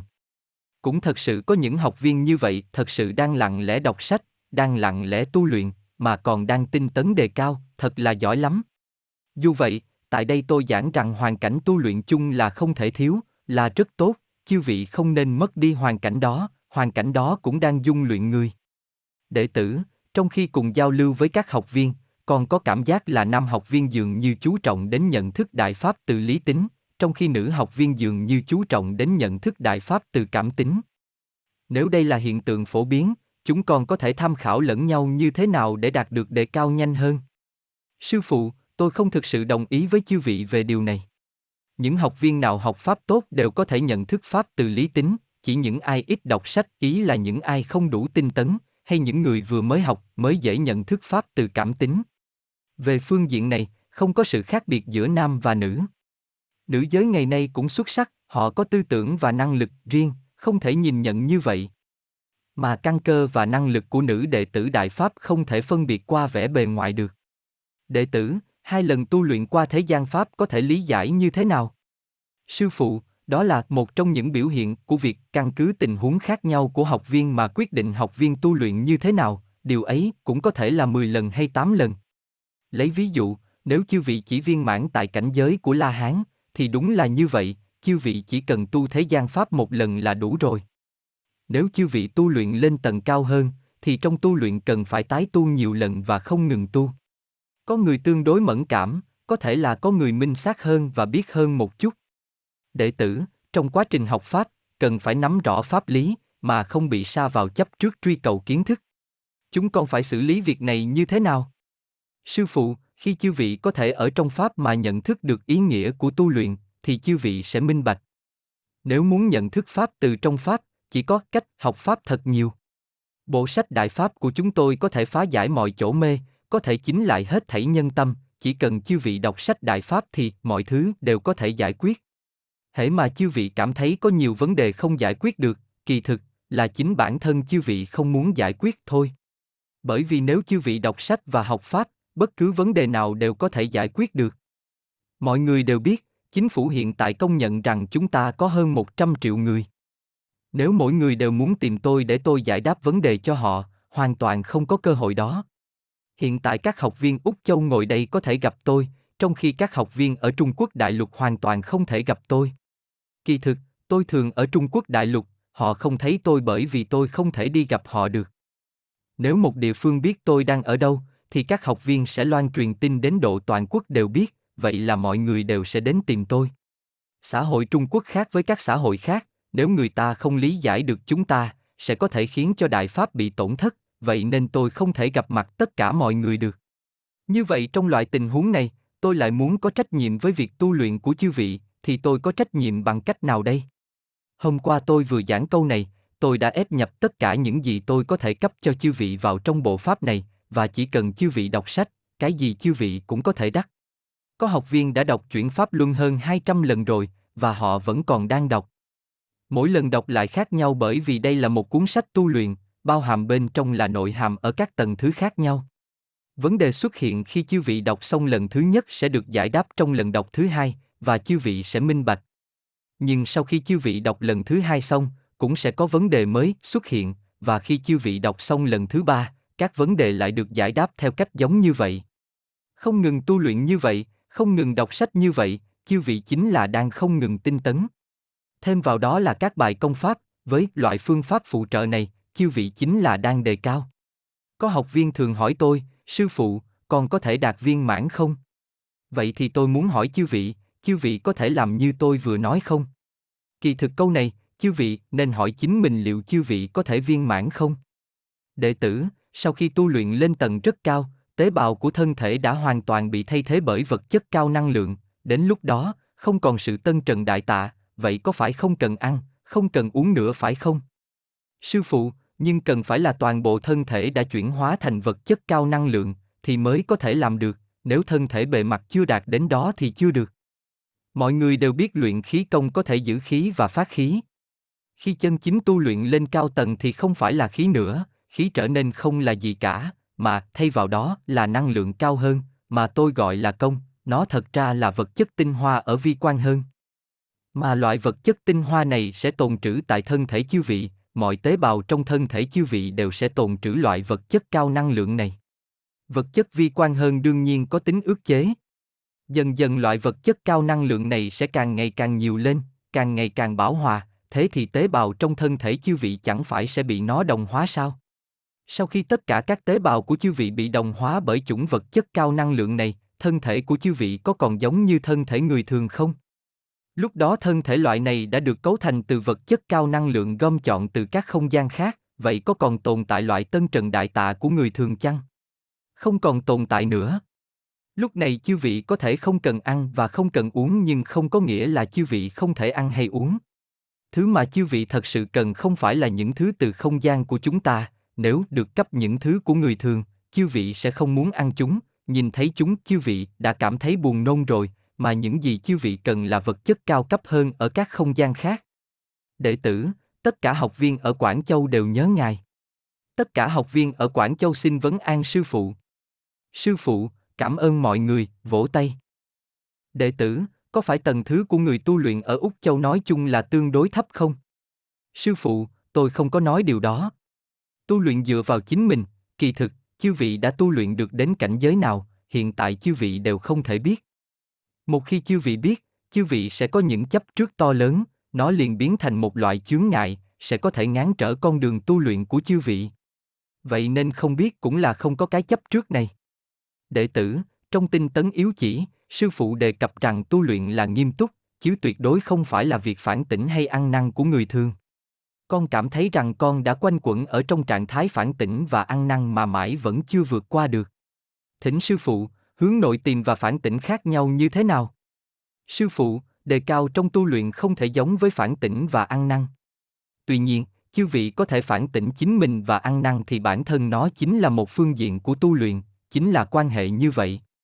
Chư vị biết tôi vẫn thường giảng, tôi nói rằng, chư vị đừng thấy, Thiên Chúa giáo, Cơ đốc giáo ấy không giảng tu luyện như chúng ta, nhưng họ cũng là tu luyện. Chỉ bất quá là do khác biệt về văn hóa nên Di Sớt và Jehovah không nói đến danh từ tu luyện, đó là vì trong văn hóa của họ không có khái niệm này và phương thức tư duy cũng không giống như vậy. Vậy thì, mọi người hãy nghĩ xem, họ chẳng phải đang tu luyện sao? Khi con người bước vào nhà thờ, có thể dụng tâm thành kính vô cùng mà sám hối với Di Sớt và Chúa của họ, nói họ đã làm sai ở đâu và làm điều gì bất hảo và rằng lần sau sẽ làm tốt hơn, rồi sau đó, trên hành vi họ làm tốt hơn một chút. Sau đó phát hiện ra thêm sai sót, rồi lại sám hối, rồi lại theo tiêu chuẩn cao hơn mà làm. Mọi người nghĩ xem, tu luyện thực chất chính là tu tâm con người, vậy chẳng phải đây là tu tâm sao? Sau cùng họ trở nên càng ngày càng tốt hơn, và làm càng ngày càng tốt hơn, chẳng phải họ đã đạt đến tiêu chuẩn mà thế giới thiên quốc của họ yêu cầu ư? Đó không phải là viên mãn sao? Chỉ là vì văn hóa khác biệt mà họ không giảng công, không giảng phong phú như văn hóa phương Đông giảng, cho nên, nhiều danh từ họ dùng khá là đơn giản, yêu cầu cũng khá là đơn giản, chỉ giảng về đức tin, kiên tín vào thần. Đệ tử, có một người tu luyện đang trải qua quan sinh tử mà anh ta vẫn không thanh tĩnh, những người tu luyện quanh người này nên làm như thế nào? Sư phụ, có một người tu luyện đang trải qua quan sinh tử, câu này không đúng lắm, mà anh ta lại không thanh tĩnh, đây không thể nói là anh ta đang tu luyện. Thực chất anh ta không tin tấn chút nào, đang dựa trên nhận thức cảm tính đối với Pháp cùng với nhiệt tình của người thường, không chân chính nhận thức Pháp từ lý tính chút nào, không chân chính tin tấn thực tu chút nào, đó không phải là tu luyện chân chính. Chư vị biết đấy, tu luyện là nghiêm túc, tôi không thể thừa nhận một người như thế là người tu luyện. Không có sự việc gì trên thế gian nghiêm túc hơn tu luyện. Một người thân mang đầy nghiệp lực, một người đầu não đầy những tư tưởng dơ bẩn lại muốn thành một vị đại giác giả và tu luyện viên mãn, việc này thật nghiêm túc làm sao, và quá trình mà người tu luyện có thể buông bỏ tất cả những thứ của con người thật vĩ đại làm sao? Vậy thì chư vị không đối đãi nghiêm túc có được không? Mỗi quan chư vị cũng không tự vượt qua cho tốt, có được không? Việc xảy ra mà không chú ý, tin mà như không tin, tu luyện mà như không tu luyện, hoàn toàn không chịu trách nhiệm đối với bản thân, người như vậy có thể viên mãn được không? Phải vậy không? Chư vị không thể chịu theo yêu cầu tâm tính của Đại Pháp mà làm, thế thì không được đâu. Người thường chính là sẽ có bệnh, sinh lão bệnh tử là quy luật của người thường. Đệ tử, là một sinh viên đại học, còn có thể duy trì tinh tấn như thế nào? Có học viên đề xuất rằng không vào đại học và tham gia công tác có thể đem lại hoàn cảnh tu luyện tốt hơn. Sư phụ, tôi nói rằng cái này đúng là hoàn toàn sai rồi. Tôi hiểu rằng có người khi thấy được chân lý thì sẽ xung động, đặc biệt hôm nay tôi đem đại pháp truyền ra, giảng ra nhiều thiên cơ đến vậy, người vừa mới đắc pháp sẽ kích động và sẽ không dễ sắp đặt cho chính quan hệ giữa người tu luyện và người thường. Cần tu luyện phù hợp tối đa với hình thức của xã hội người thường, đó cũng không phải chỉ là một câu nói đơn giản thôi đâu, đó là pháp. Nó là xuyên suốt mọi phương diện. Tôi biết rằng trong tương lai trên toàn thế giới sẽ có thêm nhiều người học đại pháp, hàng tỷ người sẽ theo học. Hồi đầu khi tôi truyền pháp này, tôi đã biết là kết quả sẽ như thế nào. Với nhiều người đến học như vậy, mọi người đều không làm việc, không đi học nữa, thế có được không? Vậy nên, tôi, trước khi truyền pháp đã suy xét đến bước này, làm thế nào để người ta có thể tu luyện ngay trong xã hội người thường là có quan hệ trọng đại. Vậy thì công tác của chư vị, công việc làm ăn của chư vị, việc học tập của chư vị, vờ vờ, các phương diện đều sẽ không ảnh hưởng đến tu luyện của chư vị, chư vị cần phải công tác hay học tập như thường lệ. Công tác hay việc học của chư vị hoàn toàn không phải là tu luyện, nhưng là một người tu luyện, việc tâm tính đề cao của chư vị sẽ biểu hiện trong công tác và việc học tập của chư vị, chính là quan hệ như thế. Vì vậy, học viên Đại Pháp ở bất cứ đâu, mọi người đều nói rằng, cá nhân này thật sự xuất sắc, đó là trạng thái biểu hiện của việc tu luyện trong khi phù hợp tối đa với hình thức của xã hội người thường. Nếu như chư vị không đạt được điểm này, thì chư vị chưa theo như tôi bảo chư vị mà làm, chưa theo như yêu cầu của sư phụ mà làm. Nếu chư vị không nghe theo những gì tôi nói, thì tại sao chư vị còn gọi tôi là sư phụ? Tôi sẽ không dạy chư vị đi trên con đường bất hảo, vì tôi truyền ra bộ pháp này rồi, tôi sẽ phải có trách nhiệm đối với nó. Kỳ thực, tôi trân quý chư vị còn hơn chư vị trân quý bản thân mình, vì chư vị đồng tại với sư phụ, chư vị là thần vĩ đại nhất của tương lai, là hình mẫu của tân vũ trụ, là hy vọng của nhân loại tương lai. Tuyệt đối không được học pháp rồi, liền không làm những sự tình của người thường nữa. Những sự tình mà đại pháp không cho phép làm, chư vị không làm thì cho thấy là ngộ tính của chư vị tốt. Nếu một công tác bình thường của người thường mà chư vị không làm, thì là có vấn đề, đó là chấp trước do tâm hoan hỷ tạo thành dẫn khởi. Đệ tử, tiểu đệ tử ở Lạc Sơn xin vấn an sư phụ. Đệ tử Đại Pháp ở Bắc Kinh xin bày tỏ sự tôn kính cao nhất đến sư phụ. Đệ tử ở thành phố Đại Liên xin vấn an sư phụ. Sư phụ, cảm ơn mọi người. Vỗ tay. Đệ tử, trong bài giảng thứ 8 của chuyển Pháp Luân, phần ai luyện công thì đắc công, Ngài giảng hết thảy các tính tức, hết thảy các linh thể của thân thể chư vị và các tế bào của chư vị đều tăng công, tính tức và linh thể ở đây là chỉ điều gì? Sư phụ, mỗi tế bào của chư vị đều là hình tượng của bản thân chư vị, mãi cho đến tận tế bào vi quan hơn vi quan hơn nữa. Tôi không chỉ bàn đến vấn đề này ở trên Pháp, nhân loại hiện tại cũng nhận thức đến đó rồi. Khi các khoa học gia chụp mặt cắt của những động vật nhỏ sau đó chuyển chúng vào máy tính và khi chúng hiển thị trên màn hình, họ khám phá ra rằng những tế bào đó là hình tượng của con động vật nhỏ này, hơn nữa giống hệt nhau, nhưng xét biểu hiện ở bề mặt chính là một tế bào. Đó là để nói rằng, khi chư vị luyện công, toàn bộ thân thể chư vị đều đang theo đó mà biến hóa, vậy nó không phải là một linh thể ư? Khẳng định là vậy. Hơn nữa, hết thảy những thứ chư vị tu luyện xuất lai đều có sinh mệnh, bao gồm cả công của chư vị, mỗi một lạp tử của công của chư vị, các pháp khí, công năng, thần thông khác nhau. Không chỉ có vậy, khi một người đạt viên mãn, người đó phải có tương đối nhiều những thứ đó, mới có thể trở thành một đại giác giả. Cho nên chúng đều có sự sống, đều là có sinh mệnh và năng lực, chính là ý tứ này. Đệ tử, song sinh có phải là hai chủ nguyên thần đồng thời đầu thai không? Sư phụ, đương nhiên là vậy rồi, nó tuyệt đối không phải là một chủ nguyên thần phân thành đôi. Đệ tử, ở một số địa phương nhất định ở châu Phi là chế độ đa thê, hồng pháp cho họ có khả dĩ không? Sư phụ, khả dĩ, ai cũng có thể học. Có sự khác nhau về chế độ xã hội, đạo đức con người, lý tính, nhận thức quan niệm, cho nên có sai biệt lớn, nhưng những thứ đó không ảnh hưởng đến tu luyện của họ. Tại hoàn cảnh nào, giai tầng nào, ai cũng có thể tu luyện, chỉ là xem họ có tu hay không thôi. Đệ tử, thân thể con người chúng ta trong không gian này chỉ bất quá là một lạp tử trong đại thiên thể vũ trụ, mà kích cỡ của các lạp tử lại lớn nhỏ khác nhau, hình thành nên các không gian khác nhau, hình thành nên việc các không gian đều có một thân thể của chúng ta, mà không gian này cũng không phải là của một người, mà là một bộ phận của vũ trụ. Sư phụ, đúng vậy, hiểu như thế là đúng. Tuy bản thân chư vị là một sinh mệnh cá thể, nhưng chư vị cũng là một lạp tử trong chỉnh thể vũ trụ, một phần của sinh mệnh chỉnh thể. Ví dụ như tôi vừa giảng, chư vị là một sinh mệnh cá thể, cũng có thể nói chư vị là sinh mệnh chỉnh thể ở cảnh giới này, mỗi tế bào trong thân thể của chư vị là hình thức lạp tử độc lập mang hình tượng giống hệt chư vị, nhưng cũng lại là một bộ phận của tổng thể. Đệ tử, sư phụ đã nói rằng trạng thái của xã hội Trung Quốc cổ đại và người xưa tốt hơn so với những thứ của thời hiện đại, vậy thì chúng con lý giải những sự tình tranh tranh đấu đấu diễn ra trong lịch sử Trung Quốc cổ đại như thế nào? Có phải như khổng tử nói, chỉ xã hội cổ đại trước thời Xuân Thu Chiến Quốc và Tam Hoàng Ngũ Đế mới là tốt không? Sư phụ, xã hội cổ đại, bất luận là thời kỳ nào, đều tốt hơn xã hội hiện đại. Đây là so sánh người với người, kỳ thực không gian này của nhân loại đúng là rất bất hảo, từ bất cứ một không gian nào trong vũ trụ cao hơn tầng thứ nhân loại mà nhìn, chỗ này của nhân loại đều rất tệ, là dơ bẩn nhất, cũng là nơi tiếp thấy chân lý của vũ trụ nhất. Như vậy, nó vốn đã bất hảo, con người ngày nay thậm chí còn tệ hơn vì giờ đây quan niệm của con người là phản đảo. Tôi không có ý nói rằng con người là phản lại khi so với không gian khác, đó là thiên định, tôi là nói con người ngày nay so với con người trong quá khứ, quan niệm của họ đều phản lại, tốt xấu đều phản lại. Cho nên ngày nay khi con người làm chuyện xấu, họ đã không còn biết bản thân đang làm chuyện xấu, họ nghĩ rằng họ đang làm điều tốt.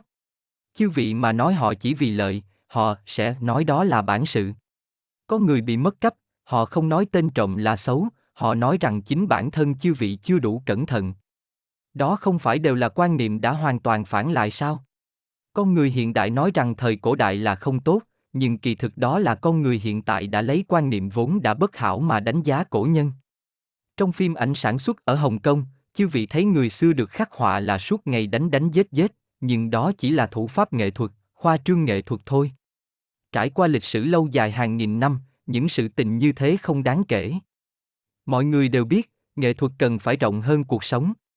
Người quá khứ nói rằng, đánh người đừng đánh vào mặt. Câu này nghe có vẻ rất đơn giản, dù là đang đánh nhau, người ta vẫn có thể ước thúc bản thân và không thể muốn gì làm nấy, nhưng hiện tại khi người ta đánh nhau thì lại chuyên môn đánh vào mặt, tàn nhẫn, độc ác và không còn gì ước thúc, con người giờ đã khác rồi. Đương nhiên, vì sao thời xưa có chiến tranh? Tôi nói với chư vị rằng, đó là thiên định. Đó là vì pháp lý cấp cho nhân loại ở không gian này định rằng binh chinh thiên hạ, vương giả trị quốc, thắng giả vi anh hùng. Những thứ này, tại không gian cao tầng mà nhìn thì đều là bất hảo, nhưng giữa phản lý của nhân loại thì nó lại thích ứng với lý của nhân loại vốn phản với lý của vũ trụ, và nó đã khởi tác dụng ở xã hội nhân loại hàng nghìn năm qua. Khi nghiệp lực của con người trở nên lớn thì cần phải tiêu nghiệp. Vậy nên thiên tai, nhân họa và chiến tranh sẽ đến. Đệ tử, khi đọc chuyển pháp luân hay nghe sư phụ giảng pháp ở các địa phương khác, đối với những từ và khái niệm mà con không hiểu, có nhất thiết phải tìm hiểu những từ đó, ví như từ tự nhiên và tất nhiên không. Sư phụ, bề mặt của từ ngữ thông thường thì giống với nhận thức của con người. Thực ra không nhất định phải đào sâu vào những từ này, khi đọc sách chư vị nhất thiết nên tránh đào sâu vào từ ngữ, chư vị nên đọc tuần tự, nhưng chư vị phải nhận thức được rằng chư vị đang đọc pháp, đang đọc cái gì chư vị phải biết. Mà nội hàm của pháp cũng không ở bề mặt, khi chư vị minh bạch nhận thức cao hơn của một câu, thì đó là nội hàm của pháp lý triển hiện và pháp đang hiển hiện. Đệ tử là một bác sĩ chăm cứu, khi châm kim, còn tiếp xúc với da của bệnh nhân và khi trị liệu bằng phương pháp giác hơi thì cũng lấy ra rất nhiều thứ dơ bẩn từ da người bệnh, cả hai tình huống này đều có thể truyền nghiệp, một người tu luyện có thể tiếp tục làm loại công tác này không? Sư phụ, đừng quá cẩn thận như vậy. Bởi vì chư vị đang tiếp xúc với người thường trong hết thảy các hoạt động tại xã hội. So sánh thế này, cái ghế chư vị ngồi vào, người khác vừa mới ngồi lên đó, vậy chư vị có ngồi lên đó không? Những thứ mà người khác vừa sờ vào, chư vị có sờ vào chúng không? Loại tiếp xúc gián tiếp này cũng là tiếp xúc. Xã hội này chính là dơ bẩn, chính là như vậy đó. Người tu luyện không thể có cái tâm sợ này sợ nọ, hình thành nên một loại chấp trước khác, chấp trước sợ cái này cái khác. Hãy tu luyện một cách đường đường chính chính, thứ thân thể chư vị phóng xuất đều là ánh quang của chính pháp. Có nhiều đệ tử Đại Pháp tham gia làm nghiên cứu khoa học, trong các thí nghiệm lên vi khuẩn, khi tay của họ vô ý ở gần chỗ của các vi khuẩn, thì phát hiện ra rằng các vi khuẩn đều đã chết.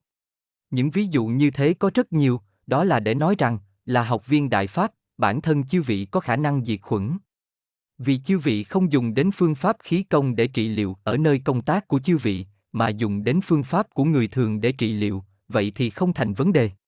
Cho dù chư vị có thể bị nhiễm một chút nghiệp lực nó cũng cực kỳ ít ỏi và không có ảnh hưởng gì. Nếu chư vị mà dùng khí công để trị bệnh thì lại khác, rõ ràng đó là đang giao hoán với người khác, chư vị nhận lấy bệnh và cấp những thứ tốt cho người khác. Cho nên tôi nói rằng những khí công sư giả, họ chưa trải qua tu luyện, họ lại muốn dùng nó để kiếm tiền, kỳ thực là đang làm hại bản thân, hại bản thân đến mất mạng. Con người vì tiền mà việc gì cũng đều dám làm, còn không biết đang hại chính bản thân mình. Đệ tử, con giờ đã tu luyện được hơn 2 năm rồi, con kiên tín đại pháp và cũng có được những lý giải nhất định. Nhưng trong hội giao lưu, con không biết phải nói gì, trong tâm con biết, nhưng lại không thể nói rõ ra, cho nên con không muốn nói gì. Đó là do năng lực biểu đạt bẩm sinh yếu kém hay do lý giải pháp còn chưa đủ. Sư phụ, việc này không nhất định là vấn đề về lý giải pháp, mỗi người khi tu luyện đều có trạng thái khác nhau. Đệ tử, người tu trước và người tu sau có gì khác biệt? Sư phụ, không có gì khác biệt cả. Tôi chưa từng nói rằng người tu trước thì như thế này, người tu sau thì như thế kia. Đại pháp còn đang được truyền, miễn là chư vị đắc pháp, chư vị cứ đi tu luyện thôi. Nếu như không thể khiến cho chư vị đạt viên mãn thì không thể để chư vị tu luyện được. Tầng thứ khác nhau không phải do nhập môn trước hay sau, mà là do việc tự thân tu luyện của người đó. Đệ tử, trong khi đã tọa con phát hiện rằng đầu của con liên tục dao động và chuyển động một cách bất tự chủ, khiến cho con không thể nhập tĩnh khi đã tọa, trái lại, nó khiến cho con có tâm lý hoảng sợ, việc gì đang xảy ra vậy? Sư phụ, có hai loại tình huống. Một loại là một học viên mới, trước khi trở thành người tu luyện chân chính, có lẽ trước kia chư vị đã từng học thứ gì đó khác, hoặc trước kia trong nhà đã từng thờ cúng thứ gì đó, hay từng bái lạy thứ gì đó, như vậy cũng không loại trừ vì làm những việc bất hảo giữa người thường mà dẫn khởi những thứ gì đó chiêu mời. Nếu trong quá trình luyện công, chư vị chân chính kiên định tu luyện đại pháp, thì tôi sẽ có thể thanh trừ thứ đó. Còn có một loại tình huống, chính là sau khi một người bắt đầu tu luyện, thân thể đang được điều chỉnh ở giai đoạn ban đầu, bộ phận nào đó của thân thể trước đây đã từng có bệnh, vậy thì có khả năng đó là phản ứng của nghiệp lực ở phương diện đó. Cả hai loại tình huống đều có thể là nguyên nhân. Nhưng hãy cố hết sức đừng lắc động theo nó, nếu thật sự khó khống chế, chư vị có thể mở mắt mà luyện công. Tại sao hiện tại chư vị không lắc động? Vậy chư vị chỉ cần bảo trì trạng thái hiện tại khi luyện công và khi nào không còn lắc động thì mới lại nhắm mắt. Lắc động cũng có thể xuất hiện ở người tu luyện khi Đại Chu Thiên khai thông. Đệ tử, tất cả các học viên từ Pittsburgh, Mỹ Quốc gửi lời vấn an sư phụ. Sư phụ, cảm ơn mọi người. Vỗ tay. Đệ tử, khi người lớn đang luyện tĩnh công, một đứa bé nằm ngủ bên cạnh thì có được không? Nếu như vậy, thì ảnh hưởng như thế nào đến chủ nguyên thần và phó nguyên thần của đứa bé? Sư phụ, ý của chư vị thực ra là đứa bé có thể đắc công hay không, nhưng chư vị không muốn trực tiếp nói thế vì bên trong chư vị có chấp trước. Chẳng phải tôi đã từng giảng rằng một người luyện công, cả gia đình được lợi ích sao? Ít nhất trường năng lượng mà chư vị mang theo là hữu ích đối với toàn thể gia đình, bởi vì chư vị đang tu luyện chính pháp, và loại lực lượng từ bi an hòa chư vị mang theo có thể điều chỉnh lại hết thảy những trạng thái không đúng đắn. Đệ tử, có học viên nói rằng khi một người tu luyện đến một tầng thứ nhất định, nếu người đó thường xuyên nói với người khác hay nhớ lại quá trình tu luyện trước đây và cảm giác khi nghiệp lực được tiêu trừ, người đó sẽ có thể bị rớt trở lại tầng thứ trước đó. Sư phụ, làm sao có thể như vậy được? Là một người tu luyện, nói về quá trình tu luyện của mình, nó sẽ giúp cho cả người đó và những đệ tử đại pháp làm tốt hơn khi lại trải qua quan đó, nó sẽ không có ảnh hưởng chút nào đến tầng thứ cả. Nhưng nếu anh ta mang tâm hiển thị, thì lại là chuyện khác, trong trường hợp đó, anh ta nói ra thì có thể có học viên không muốn nghe. Đệ tử, hôm qua ngài giảng rằng, vật chất và tinh thần là nhất tính, vậy việc đó có quan hệ như thế nào đến việc học pháp của chúng ta? Sư phụ, người đưa tờ câu hỏi này chưa phải là học viên, đối với pháp mà tôi đang giảng còn chưa liễu giải được, nhưng tôi vẫn có thể trả lời câu hỏi này cho chư vị. Bởi vì ở đây tôi là đang giảng về tu luyện, vừa rồi chư vị đã nghe rõ rồi, trong tu luyện thân thể con người có thể được cải biến. Hết thảy những biến hóa này là do thăng hoa tâm tính và tư tưởng của người tu luyện trong quá trình tu luyện mang lại. Vậy thì người ta thường nhìn nhận rằng tâm tính thuộc về phạm trù tinh thần, và giữa vật chất và tinh thần không có quan hệ. Cũng có người nghĩ, tinh thần thì có quan hệ gì với công mà chúng ta luyện? Chúng ta chính là luyện công thôi, sao lại giảng đạo lý làm gì? Đây chính là nguyên nhân căn bản tại sao nhiều người luyện công mà không tăng công. Khi chư vị minh bạch được đạo lý này, sẽ khiến tư tưởng của chư vị thăng hoa lên, sẽ khiến cảnh giới của chư vị đề cao, sẽ khiến chư vị minh bạch được pháp lý cao hơn. Đó chính là cảnh giới tư tưởng của chư vị đã đề cao, là vị trí sở tại của cảnh giới tư tưởng chư vị. Chỉ khi chư vị đạt đến tiêu chuẩn này thì công của chư vị mới tăng lên, chính là đạo lý này. Nếu chư vị không minh bạch đạo lý này, thì chư vị hàng ngày luyện công, chư vị luyện từ sớm đến tối, luyện không ăn không uống, thì chư vị cũng sẽ không thể tăng công. Nhưng nếu chư vị nói rằng chư vị chỉ đọc sách mà không luyện công, thì cũng không thể nói chư vị là đệ tử Đại Pháp đang tu luyện, bởi vì chư vị chỉ coi đó như lý luận mà học. Chỉ khi bản thân muốn tu luyện, có nguyện vọng đạt viên mãn, đồng thời có hành vi tu luyện thì lúc đó mới gọi là tu luyện. Dù gì đây cũng chỉ là giảng cho chư vị trên tầng bề mặt, thực chất thì sự đề cao tinh thần chính là đề cao công, vì vật chất và tinh thần là nhất tính. Đệ tử, khi con đọc chuyển pháp luân, có vài lần xuất hiện cùng một trạng thái giống nhau, khi đang đọc đầu con đột nhiên có cảm giác nặng trĩu, rất buồn ngủ, nhưng con không ngủ thiếp đi mất, con cảm thấy mắt luôn nhìn quanh một đoạn nhất định trong sách, đột nhiên, một đoạn khác xuất hiện trong sách, nhưng không phải là lời trong cuốn chuyển pháp luân. Sư phụ, đây chính là nghiệp tư tưởng đang cản trở nghiêm trọng chư vị và không để chư vị đọc sách và học pháp. Nó khiến chư vị buồn ngủ, khiến chư vị ngủ, khiến chư vị mất chính niệm và chính giác, thậm chí khi nó sốt ruột còn hiện ra để can nhiễu chư vị, còn có thể hiện ra trong tư tưởng chư vị. Ma quỷ phá hoại đại pháp cũng làm như vậy, thậm chí nó còn có thể ở trong tư tưởng tranh cãi với chư vị, nói chuyện với chư vị, không để chư vị học. Vậy còn không minh bạch sao? Nghiệp tư tưởng và can nhiễu ngoại lai đang khởi tác dụng, nó ngăn không để chư vị thăng hoa.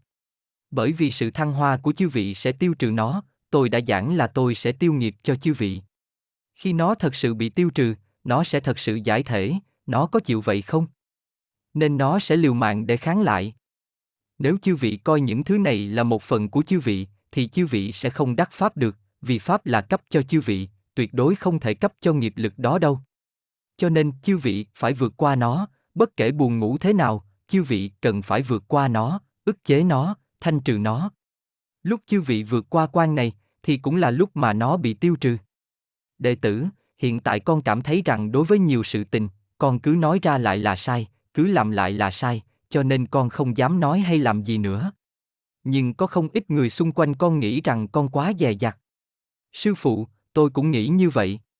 Kỳ thực đó là sau khi nhận thức được chân lý và thấy rằng lý của nhân loại vốn là phản lý thì xuất hiện trạng thái đó, đó là một loại biểu hiện của quá trình trở thành người tu luyện. Nhưng còn cần phải làm một người tu luyện đường đường chính chính, tu luyện một cách đường đường chính chính. Chỉ bất quá là cảnh giới của người tu luyện sẽ biểu hiện xuất lai, ở những sự việc mà người đó làm một cách hữu ý hay vô ý, và chúng đều ở tiêu chuẩn cao. Đừng bị sa vào chủng chấp trước khác, sợ mình nói sai, sợ mình làm sai, tâm sợ này cũng là một chấp trước. Hãy cố gắng hết sức làm một cách đường đường chính chính, như vậy sẽ không có vấn đề. Đệ tử, sư phụ có thể cho chúng con biết căn nguyên của tâm hư vinh là gì không? Sư phụ, tình. Chư vị thích người khác nói chư vị là tốt, chư vị thích người khác khen và tân bốc chư vị, chư vị thích người khác tôn trọng chư vị, bất cứ sự tình gì làm tổn hại hình tượng của chư vị thì chư vị đều sợ, tất cả thứ đó đã sản sinh ra một trạng thái tâm lý, chính là tâm hư vinh, nó là một chấp trước. Tâm giữ thể diện, cũng rất là mạnh. Kỳ thực khi chư vị phóng hạ tâm, không mang theo gánh nặng đến vậy, chư vị tu sẽ nhanh hơn. Đệ tử, trong quá trình tu luyện có nhiều quan cũng vượt qua được tốt, con chỉ cần cắn răng là vượt qua được, nhưng tình là một quan rất khó qua, đã vài lần liên tiếp con không qua được, đặc biệt vì con là người tương đối mềm yếu và giàu tình cảm. Con tu luyện đã gần 2 năm rồi, nhưng trong thời gian này, chỉ vì vấn đề tình cảm với bạn trai, con đã ngừng luyện công vài tháng. Giờ con muốn luyện công trở lại, sư phụ còn quản con không? Sư phụ, Đại Pháp giờ vẫn đang mở rộng cửa, vẫn có học viên mới không ngừng đến học, học viên mới vẫn còn đang nhập môn. Chỉ cần chư vị tu, thì hoàn toàn xét bản thân chư vị. Nhưng chư vị cứ mãi như vậy thì không được, tiếp thụ giáo huấn một lần là đủ rồi. Tình đúng là rất khó buông bỏ, tôi nói cho chư vị nhé, con người đều cho rằng tình cảm và tư tưởng của mình là một bộ phận của thân thể họ, là thứ qua tư tưởng sản sinh ra, hoàn toàn không phải vậy. Tình đúng là phản ứng bất lý trí nhất. Phàm khi chư vị bị tình dẫn động, lý trí của chư vị hoàn toàn không thể khởi lên được. Chư vị hãy nghĩ kỹ xem, vì sao khi chư vị cứ mãi không quên được sự tình gì, vì sao khi chư vị thấy căm phẫn bất bình với sự tình gì, thì đó là bị tình dẫn động. Có người vô cùng cao hứng mà quên hết tất cả, khi tâm tình trở nên dị thường, đó là bị tình dẫn động đến độ lý trí không minh bạch, có người mang tình cảm quyến luyến không rời, đến độ như xẻo tim khoan xương mà dứt không nổi, đó là bị tình dằn kéo bị động đến vậy, hết thảy đều là tình khởi tác dụng. Thật ra, tình này chính là một vị thần trong không gian tam giới này của chúng ta, ông là được tạo ra cho nhân loại, vì con người và tất cả chúng sinh trong tam giới mà tồn tại. Không có tình, nhân loại sẽ trở nên lạnh lùng và lãnh đạm, nếu nhân loại không có tình, thậm chí họ còn ác hơn, vậy thì đối với nhân loại đến một chút ý nghĩa cũng chẳng có. Chính là vì tình, con người mới hiểu được hỉ nộ ai lạc, chính là vì có tình, con người mới có quan hệ tình cảm giữa cha mẹ và con cái, chính là vì có tình, mới có thể xây dựng gia đình, chính là vì có tình, mới có thể yêu thương và bảo vệ con cái. Đối với nhân loại tình khởi tác dụng như vậy. Nhưng do tư tưởng bất chính dẫn dắt, tình này có thể khiến con người sinh ra hành vi bất chính, hay phương thức tư duy bất chính. Con người ngay từ khi mới chào đời đã bị nhúng trong tình, nó đã thẩm thấu tất cả tế bào của chư vị, tất cả các phân tử và tế bào nội trong tam giới đã bị nó thẩm thấu, do đó rất khó thoát khỏi nó trong tu luyện. Là người tu luyện, chư vị nếu không thể phóng hạ cái tình này, hết thảy những gì chư vị làm đều là hành vi con người.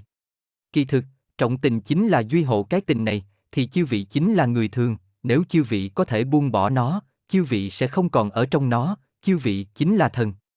Chính là đạo lý này. Phật, Bồ Tát, La Hán, thần không ở trong cái tình này, thần ở ngoài tam giới không có tình này của người thường. Nhưng không có tình của người thường không đồng nghĩa với việc không yêu thương và bảo vệ kẻ khác. Họ có thứ gì đó cao hơn, gọi là từ bi, là thứ cao thượng hơn, quảng đại và tốt đẹp hơn. Tình là một nhân tố nội trong tam giới. Đệ tử, học viên thành phố Phúc Châu gọi điện cho con và nhờ con gửi lời vấn an sư phụ. Sư phụ, cảm ơn mọi người. Vỗ tay. Đệ tử, Singapore là xã hội đa chủng tộc mà thông dụng Anh văn, dân số là 3,2 triệu người, trong đó 76% là người Trung Quốc. Nhưng hiện giờ chỉ có một số ít người học Đại Pháp.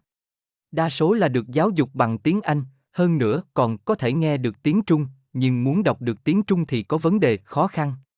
Ngoài nguyên nhân khác, nguyên nhân nói trên cũng chính là chướng ngại, khó khăn cản trở họ đắc pháp. Đệ tử cũng được giáo dục bằng tiếng Anh, có thể hiểu được khó khăn của họ.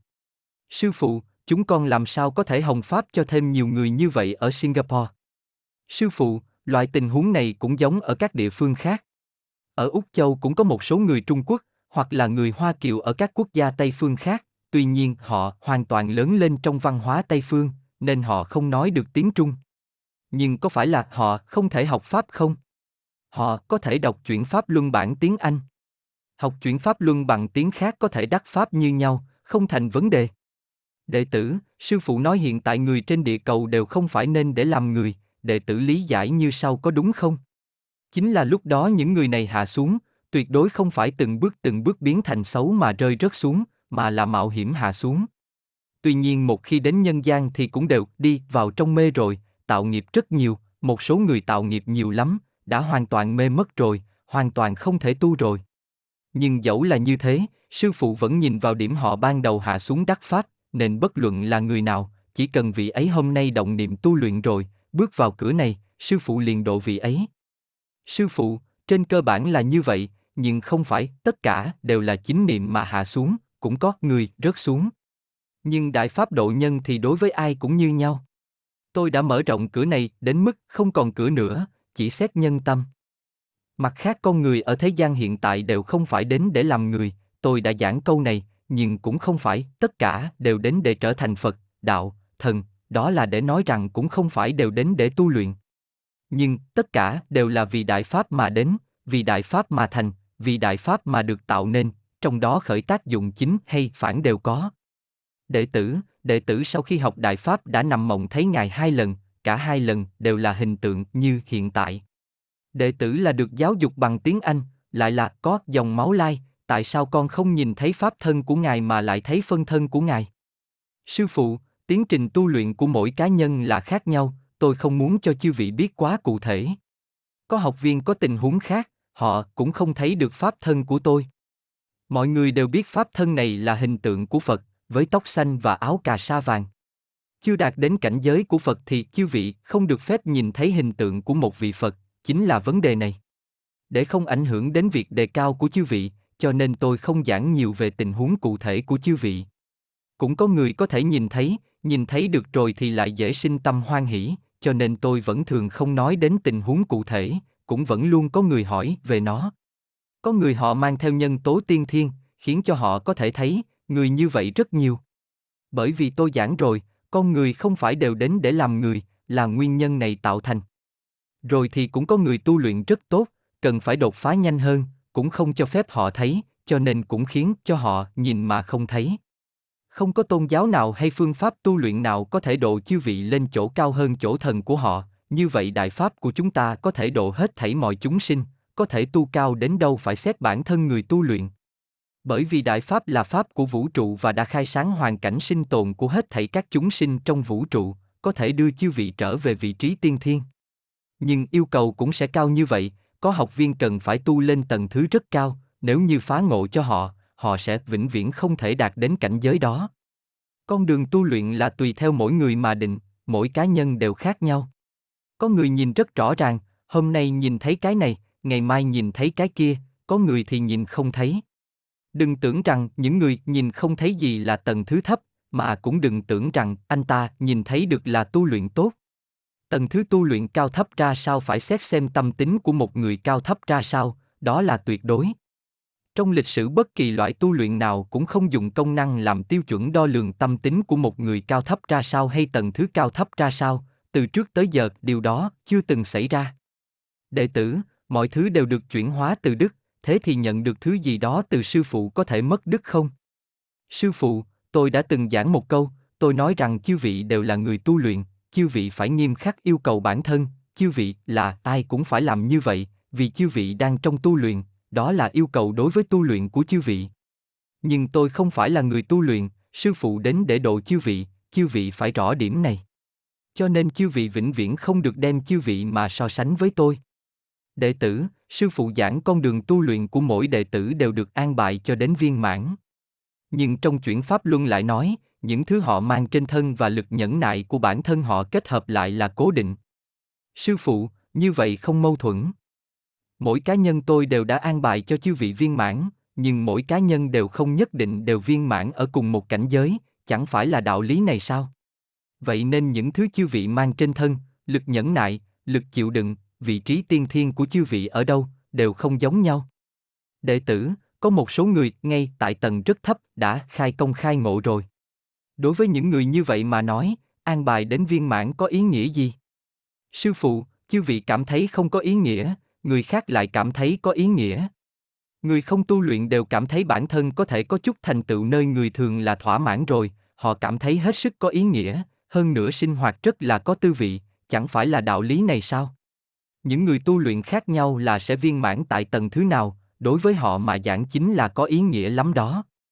Đệ tử, đệ tử đã học pháp và luyện công được hơn một năm rồi, nhưng mỗi lần luyện động công thì không ngừng ngáp và nước mắt chảy dài trên mặt, có phải là do có tâm chấp trước nào chưa buông bỏ hay không? Sư phụ, không phải. Ngáp là một trạng thái trong tu luyện, thường thấy ở giai đoạn tu luyện ban đầu, nhưng không nhất định đều sẽ xuất hiện. Trạng thái này không phải là cố định, ở giai đoạn ban đầu, khí sinh ra trong thân thể quán lên đầu và cần phải bài xuất ra thì có thể sẽ ngáp. Nó không phải là chuyện gì xấu, vào thời đầu khi thân thể đang được điều chỉnh, lúc thanh trừ bệnh trong đầu não cũng có thể xuất hiện tình huống loại này, đều là một biểu hiện trong quá trình tu luyện. Đệ tử, khi mỗi người đều ông giữ ý kiến riêng của mình về một việc nào đó, làm thế nào để phân biệt sự khác nhau giữa tâm chấp trước và giữ vững quan điểm của mình? Ví dụ, khi có ý kiến bất đồng về cách làm một sự việc nhưng chỉ có thể lựa chọn một loại cách làm, mà mỗi cách nhìn đều là thể hiện của pháp tại mỗi tầng thứ khác nhau, vậy nên chịu theo nhận thức của bản thân mà làm, hay chịu theo yêu cầu của tổ chức mà làm? Làm thế nào để thể hiện mỗi đệ tử đều dĩ pháp vi sư? Sư phụ, lúc xử lý vấn đề có ý kiến bất đồng, sau khi thảo luận, cần phải lấy đại pháp làm trọng, không được nhấn mạnh chủ ý của cá nhân quá. Sau khi quyết định cuối cùng được đưa ra, chư vị liền phải cùng nhau làm cho tốt. Khi mọi người ông giữ ý kiến của mình, trường kỳ tranh luận, không thể đạt được thống nhất, thì như vậy đã bị ma hoặc ma tính phá hoại pháp lợi dụng mất rồi. Khăng khăng giữ ý kiến của bản thân mà không buông bỏ, đó chính là chấp trước vào tự ngã. Đệ tử, cái nhìn của một người đối với một sự việc đều có thể hình thành quan niệm tự ngã, nhưng điểm khác biệt giữa người tu luyện và người thường chính là tâm thái của họ khi đối đãi với quan niệm tự ngã là khác nhau, người thường có chấp trước vào tính chính xác của quan niệm tự ngã, nên hy vọng người khác sẽ đồng tình với mình, nhưng người tu luyện chỉ có chủ kiến của mình mà không áp đặt lên người khác, lý giải như vậy có đúng không? Sư phụ, không hoàn toàn đúng. Bởi vì người tu luyện sẽ không dễ dàng hình thành quan niệm tại nơi người thường, họ đặt pháp lên trên hết thảy, dùng pháp phá mê, phá trừ quan niệm người thường, và hết thảy đều lấy pháp đo lường. Ngoài trừ việc kiên định chính niệm duy hộ pháp, đối với việc của người thường thì làm mà vô cầu, làm hay không làm đều không có chấp trước, lại càng không có quan niệm cố định. Đệ tử Đại Pháp đối đãi với việc phát sinh tranh luận như thế nào? Có dùng chính niệm để đối đãi không? Đặc biệt khi phát sinh xung đột ý kiến mạnh mẽ, chư vị phải xét bản thân, tâm của bản thân đang đặt ở đâu, có một trăm phần trăm đặt ở trong Pháp không? Khởi điểm của việc chư vị ông giữ chủ kiến cá nhân là từ đâu, nhất định phải nhìn xem căn bản của tư tưởng này là gì.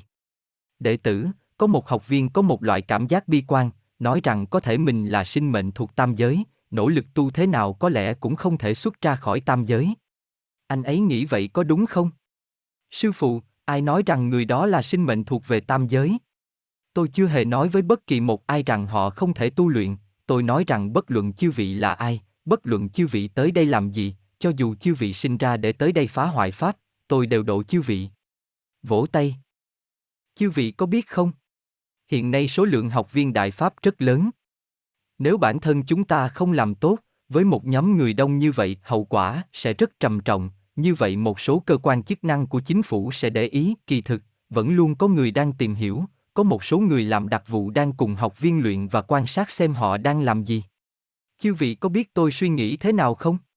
Bất luận nghề nghiệp của anh ta là gì, anh ta vẫn là một chúng sinh, anh ta trước hết là một sinh mệnh, đối với họ, tôi chỉ coi họ là người có nghề nghiệp khác mà thôi, bất kể họ ông giữ tâm gì khi họ bước chân vào hoàn cảnh này của chúng ta, tôi đều có thể lấy thiện niệm đối đãi họ, chỉ cần anh ta muốn tu, tôi sẽ có thể phụ trách anh ta. Cho nên có nhiều người thuộc các cơ quan chức năng của chính phủ tới để tìm hiểu về Đại Pháp, họ phát hiện ra rằng chúng ta tuyệt không có gì phải che giấu, không có gì là xấu, hơn nữa thấy rằng Đại Pháp thật tốt quá, liền bắt đầu thật sự học Đại Pháp. Sau đó, họ nói với học viên của chúng ta, mọi người có biết tôi là ai không? Tôi là điệp viên. Tôi thấy mọi người ở đây thật tốt quá. Tôi cũng sẽ bắt đầu học. Vỗ tay. Tôi nói rằng đại pháp của chúng ta không sợ người khác tới để tìm hiểu. Mỗi người học viên chúng ta, mỗi nhân viên công tác đều như thế này, các vị tới để tìm hiểu, các vị muốn biết điều gì, tôi đều cho các vị biết, các vị muốn xem gì, chúng tôi đều cho chư vị xem. Không có gì che giấu, tất cả đều đường đường chính chính. Bởi vì đây là nơi tịnh độ duy nhất trên thế gian này. Trước khi hiểu rõ về Đại Pháp, nhân loại ngày nay đã không còn tin thế giới này còn người tốt.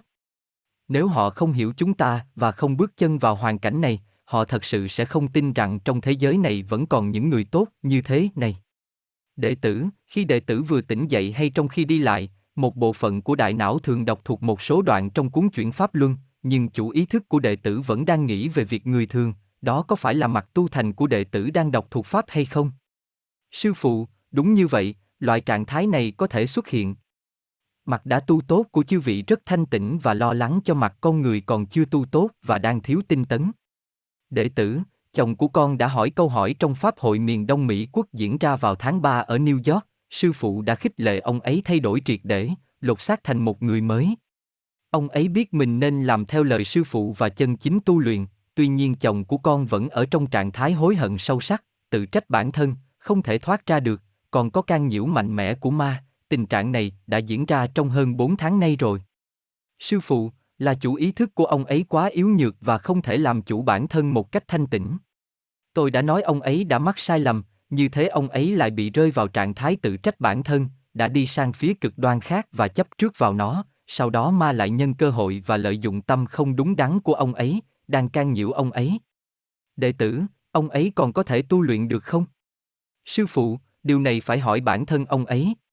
Tại sao tôi lại nói rằng bệnh nhân tâm thần không thể tu luyện? Chư vị đều biết rằng đại pháp này của chúng ta là cấp cho chủ ý thức của chư vị tu, chính là cấp cho bản thân chư vị, chư vị phải tu bản thân một cách minh bạch. Hết thảy các phương pháp tu luyện trong quá khứ, bao gồm tất cả tôn giáo trong quá khứ, đều là tu luyện phó ý thức. Khi người ta chết đi, chủ nguyên thần vẫn phải chuyển sinh luân hồi như trước đó, mà bộ phận đã đạt tiêu chuẩn đã lên thiên quốc, nhưng đó không phải chư vị thật sự, mà là phó nguyên thần. Đây là chỗ mê từ thiên cổ, trong quá khứ không thể tiết lộ. Hôm nay, vì để truyền bộ đại pháp này và để chư vị có thể chân chính đắc độ, tôi đã lấy ra chỗ mê của thiên cổ, bí mật trong những bí mật, thiên cơ của những thiên cơ, giảng xuất cho chúng sinh. Nếu bản thân chư vị không thể tu luyện, bản thân chư vị không thanh tịnh thì tôi sẽ cấp pháp này cho ai đây? Bảo ai đến đắc pháp đây? Cho nên chủ ý thức của chư vị phải thanh tĩnh. Chư vị không thanh tĩnh thì không được. Bởi vậy tôi đã nhiều lần bảo mọi người phải lý trí và tu luyện đường đường chính chính. Đệ tử, trong khi đã tọa có thể dùng tấm đệm để nâng phần lưng cao một chút và đỡ phần eo hay không? Sư phụ, tạm thời có thể như vậy, tôi phải cho phép chư vị có một quá trình luyện. Tương lai thì không được, vì sau này nhất định chư vị đã luyện được tốt rồi. Đệ tử, trong giấc mơ của con sư phụ nói với con rằng nếu con có thể lấy thật tu thành giả và những thứ giả đều tu bỏ hết, khi đó con đã tu thành. Sư phụ, việc này phải nhìn từ hai phương diện. Trước hết, hiện thực này của xã hội nhân loại, trong con mắt của thần, không phải chân thực. Ngoài ra, đây là điểm hóa đối với chấp trước vào chân thực của chư vị, là điểm hóa cho phía mặt chấp trước cụ thể của chư vị. Tôi chỉ có thể nói với chư vị như vậy, chư vị không thể bảo tôi giải thích những câu nói là điểm hóa mà tôi đã cấp cho chư vị. Nếu không thì tôi điểm hóa cho chư vị để làm gì? Đệ tử, thứ tự xuất hiện của chân, thiện, nhẫn có hàm nghĩa đặc biệt nào không? Sư phụ, đều là viên dung. Trong chân có chân, thiện, nhẫn. Trong thiện có chân, thiện, nhẫn. Trong nhẫn cũng có chân, thiện, nhẫn. Đệ tử, trong cuốn chuyển Pháp Luân, khi nói về Phật gia và đạo gia, sư phụ thường lấy đạo gia đặt trước Phật gia. Điều này có liên quan gì đến trình tự xuất hiện của chân, thiện, nhẫn không? Sư phụ, chư vị không nên chú ý đến những việc như thế này, ở đây không có mối liên hệ đặc biệt nào, tôi thấy nói Phật, đạo, thần thuận hơn. Tôi có thể nói đạo, Phật, thần, nhưng như vậy nghe không hay, hoặc tôi có thể nói thần, đạo, Phật, nhưng như vậy nghe không thuận. Nói chân, thiện, nhẫn, rất thuận. Tôi có thể thay đổi vị trí, nhưng đọc lên nghe không thuận. Tôi nói như thế nào, chư vị hãy cứ nói theo. Đệ tử, con là người nghiêm túc, cẩn thận, mà lại thiếu kiên nhẫn, con cảm thấy loại tâm thái này đã trở thành chướng ngại cho tu luyện của mình. Sư phụ, rõ ràng là một chướng ngại. Chư vị có thể nhận ra được như vậy là rất tốt. Đệ tử, đó là do quan niệm và nghiệp lực hình thành hậu thiên tạo ra hay là do đặc tính tiên thiên của con tạo ra? Sư phụ, là do quan niệm, chính là chủng loại quan niệm này đã được dưỡng thành trong một quá trình dài, mỗi khi gặp sự việc nào đó, nó khiến cho chư vị tiến nhập vào trong quan niệm này. Tính chất của nó là cái được gọi là cẩn thận, nghiêm túc và thiếu kiên nhẫn, nó đã dưỡng thành một thứ mang tính tập quán, đều có thể vứt bỏ. Đệ tử, sư phụ nói rằng trong hoàn cảnh khó khăn như vậy mà còn muốn tu luyện, thật sự là xuất sắc. Nhưng con là vì thấy thế gian quá khổ và quá vô vị mà nhất định muốn tu luyện, có phải là con không thể chịu được chút khổ nào? Sư phụ, không phải như vậy, điều tôi giảng là cách nhìn của thần đối với con người, còn cảm giác của chư vị là cảm giác bình thường của thế nhân. Xã hội nhân loại quả thật là rất khổ. Sinh mệnh ở các không gian khác đều có thể bay tới bay lui, có thể biến lớn thu nhỏ, tất cả đều rất tự nhiên đối với họ, duy nhất chỉ có nhân loại và những không gian ở vỏ ngoài là như thế này. Từ khi sinh ra chư vị đã bị hết thảy mọi thứ trong không gian này trói buộc, chư vị đi bộ thì thấy mệt, chư vị không ăn sẽ thấy đói, không uống sẽ thấy khát, không mặc quần áo sẽ thấy lạnh, vờ vờ. Đây là những cái khổ tự nhiên đến khi tiến nhập vào không gian này. Tất nhiên, còn có ma sát tâm tính giữa người với người, tác dụng của nghiệp lực, và trong vô tri không ngừng tạo nghiệp, còn có những cái khổ mà con người không nhận biết được, những cái khổ mà không thể nói rõ ra được, cho nên nhân loại chính là khổ. Đệ tử, có một học viên hỏi, anh ta mỗi khi chạm vào kim loại thì tay liền phóng điện, đã liên tục một năm rồi. Xin hỏi sư phụ, như vậy có phải anh ta vẫn dừng lại ở tầng thứ đó không? Sư phụ, không phải. Hết thảy năng lượng xuất hiện trong quá trình của người tu luyện, nói cách khác, công và sự cải biến của thân thể chư vị, đối với con người mà nói là mang nhiều điện. Con người nhạy cảm nhất với các thành phần của điện. Trong thực tế điện là biểu hiện của một dạng năng lượng. Từ phương diện khác mà giảng, nếu ai đó trong tu luyện về phương diện nào đó chưa đủ tinh tấn, hoặc giả về phương diện nào đó có chút không đạt, đây có thể là điểm hóa cho học viên đó. Còn có một loại tình huống, sau khi tu luyện đề cao tầng thứ, bề mặt cơ thể con người cũng có thể có đột phá, sự phát triển công năng phóng điện tương ứng cũng không giống nhau, cũng có thể có biểu hiện loại này. Đây đều là việc nhỏ, không quan trọng, nhưng đều sẽ được điều chỉnh cho tốt. Đệ tử, có người ở Sydney đang công kích Đại Pháp, có người chủ trương kiện họ, con nghĩ đó là dùng cách của người thường đấu với người thường, cách nhìn như vậy có đúng không? Sư phụ, trước tiên tôi muốn khẳng định với học viên đó, tầm muốn duy hộ Đại Pháp không phải là sai. Chúng ta phải xem những người này đang phá hoại Pháp như thế nào, nếu họ đã gây ra ảnh hưởng nhất định đối với Đại Pháp, thì từ góc độ các học viên muốn duy hộ Đại Pháp, thông qua pháp luật để giải quyết không phải là sai. Tất nhiên, chúng ta cố hết sức để tránh làm việc này, nhưng nếu phải thông qua pháp luật để giải quyết thì cũng không thể tránh được. Nhưng vì chúng ta đang độ nhân, chúng ta phải luôn mở một lối thoát, cấp cho người ta một cơ hội. Cho dù người đó đã vô ý phá hoại pháp, cũng phải để cho họ có một quá trình để hiểu chúng ta. Có thể tìm họ để nói chuyện, nếu họ vẫn tiếp tục như vậy, chúng ta dùng đến một chút pháp luật cũng không phải là không được. Vì Phật học hội Úc Châu là một đoàn thể được đăng ký hợp pháp, được pháp luật công nhận là hợp pháp, không thể bị người khác tùy ý công kích. Bất quá trong đó cũng có nhiều việc là có quan hệ với tu luyện cá nhân của chư vị, không thể không xét bản thân, chư vị phải xem có phải do chấp trước của cá nhân tạo thành không, có phải do chấp trước chư vị chưa buông bỏ đang khởi tác dụng không? Đệ tử, câu hỏi của con như thế này, có hơn hàng chục nghìn trạng thái tu luyện, chúng con phải đo lường bản thân như thế nào, xem có đối đãi đúng với các trạng thái tu luyện hay không. Sư phụ, hết thảy các loại cảm giác và trạng thái biểu hiện xuất hiện trong tu luyện cá nhân đều phải coi như những trạng thái bình thường trong tu luyện. Mỗi người trong tu luyện đều muốn vượt qua thật tốt mỗi quan và cũng muốn biết bản thân họ rốt cuộc đã vượt qua được quan đó hay chưa. Kỳ thực nếu chư vị có thể đối với lợi ích trước mắt mà thản nhiên bất động, chư vị đã vượt qua được rồi, nếu chư vị có thể trong mâu thuẫn mà tìm nguyên nhân bên trong bản thân mình và như vậy chính lại bản thân trước, chư vị đã vượt qua được, nếu chư vị trong các loại khảo nghiệm có thể buông bỏ chấp trước, chư vị đã vượt qua được. Đương nhiên mức độ vượt qua cũng không giống nhau. Có học viên có thể làm được trọn vẹn, có học viên chỉ làm được ở bề ngoài, trong lòng vẫn chưa buông bỏ, có người nhìn qua thì không sai, nhưng bên trong vẫn còn điểm vướng mắt, như vậy rõ ràng họ vẫn giữ lại một chút của những chấp trước đó. Điều này không khó nhận ra. Nhưng như vậy có phải là nói rằng mọi người đối với mỗi quan đều phải vượt qua cho tốt và nếu không vượt qua cho tốt nghĩa là không đạt tiêu chuẩn tu luyện? Có phải nói rằng chư vị như vậy là không được? Không phải như vậy. Tôi nói cho mọi người biết, tu luyện mà, chính là tu tâm của mình. Tôi muốn giảng lại rõ ràng hơn nữa, đối diện với lợi ích trước mắt, đối diện với giận dữ và oán hận, trong mâu thuẫn giữa người với người, tâm của chư vị có thể sẽ bị xúc động. Nếu có thể chân chính đạt được thản nhiên bất động, tôi nói rằng chư vị thật sự xuất sắc. Mỗi khi chư vị không vượt qua quan được tốt, chư vị nghĩ rằng mình đã không vượt qua được tốt, mình không được rồi phải không? Không phải như vậy. Có người nhận thức cao hơn một chút, có người nhận thức thấp hơn một chút, có người vượt qua được tốt, có người không được tốt như vậy, có người hoàn toàn không vượt qua được. Nhưng chư vị đều biết hối hận, trách bản thân lần này không đạt. Như vậy sẽ hạ quyết tâm lần sau sẽ vượt qua được cho tốt để bù lại cho thiếu sót lần này, khi khảo nghiệm lại xuất hiện, chư vị sẽ có quyết tâm để vượt qua thật tốt, kỳ thực đây chính là tu luyện. Quan nào chư vị cũng vượt qua được, thì tôi nói rằng như vậy không còn là tu luyện nữa, nếu như vậy thì tôi, là sư phụ, đã không làm tròn trách nhiệm của mình, cấp cho chư vị khảo nghiệm quá nhỏ, khiến cho tâm tính của chư vị không thể đề cao được, có phải vậy không? Đệ tử, các đệ tử ở Nhật Bản xin vấn an sư phụ. Sư phụ, cảm ơn mọi người, vỗ tay. Đệ tử, con tu luyện đã được hơn 3 năm, mẹ của con đã qua đời tháng 3 năm ngoái, bà ấy cũng tu luyện được 3 năm.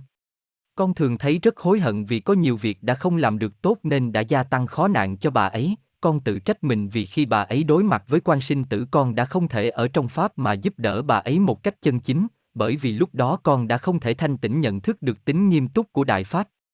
Sư phụ, như vậy không có gì phải tự trách bản thân, tự trách quá nhiều cũng là chấp trước. Chư vị mỗi người đều đang tu luyện, rất có thể sẽ mắc phải sai lầm, nhưng chư vị đối với người khác không thể có ảnh hưởng tuyệt đối. Đặc biệt khi người khác cũng là người tu luyện. Tu luyện là việc riêng của mỗi cá nhân, nếu khi đối diện với can nhiễu bà ấy đã có thể thản nhiên bất động và nắm vững chính mình, như vậy mới có thể gọi là tu luyện. Nói là người khác làm không tốt, không trợ giúp được nhiều cho bà ấy, nếu người tu luyện dựa vào sự trợ giúp của người khác, như vậy không thể gọi là tự mình tu luyện, ở đây không có gì phải tự trách bản thân. Có điểm gì chưa đạt, thì hãy tiếp thụ giáo huấn thông qua việc này và tự mình làm thế nào cho tốt. Hãy nhìn từ nhiều phương diện, có thể việc đó không xấu như chư vị tưởng tượng. Có thể mỗi người học đại pháp rồi đều không phải là uổng công, có thể sự viên mãn trong tương lai của chư vị sẽ khiến cho bà ấy được đắc độ. Đệ tử, ngài có thể giảng cho chúng con về kết cấu của vật chất không? Sư phụ, câu hỏi này rất rộng. Kết cấu của vật chất ở tầng nào? Kết cấu của loại vật chất nào? Nó rất phức tạp.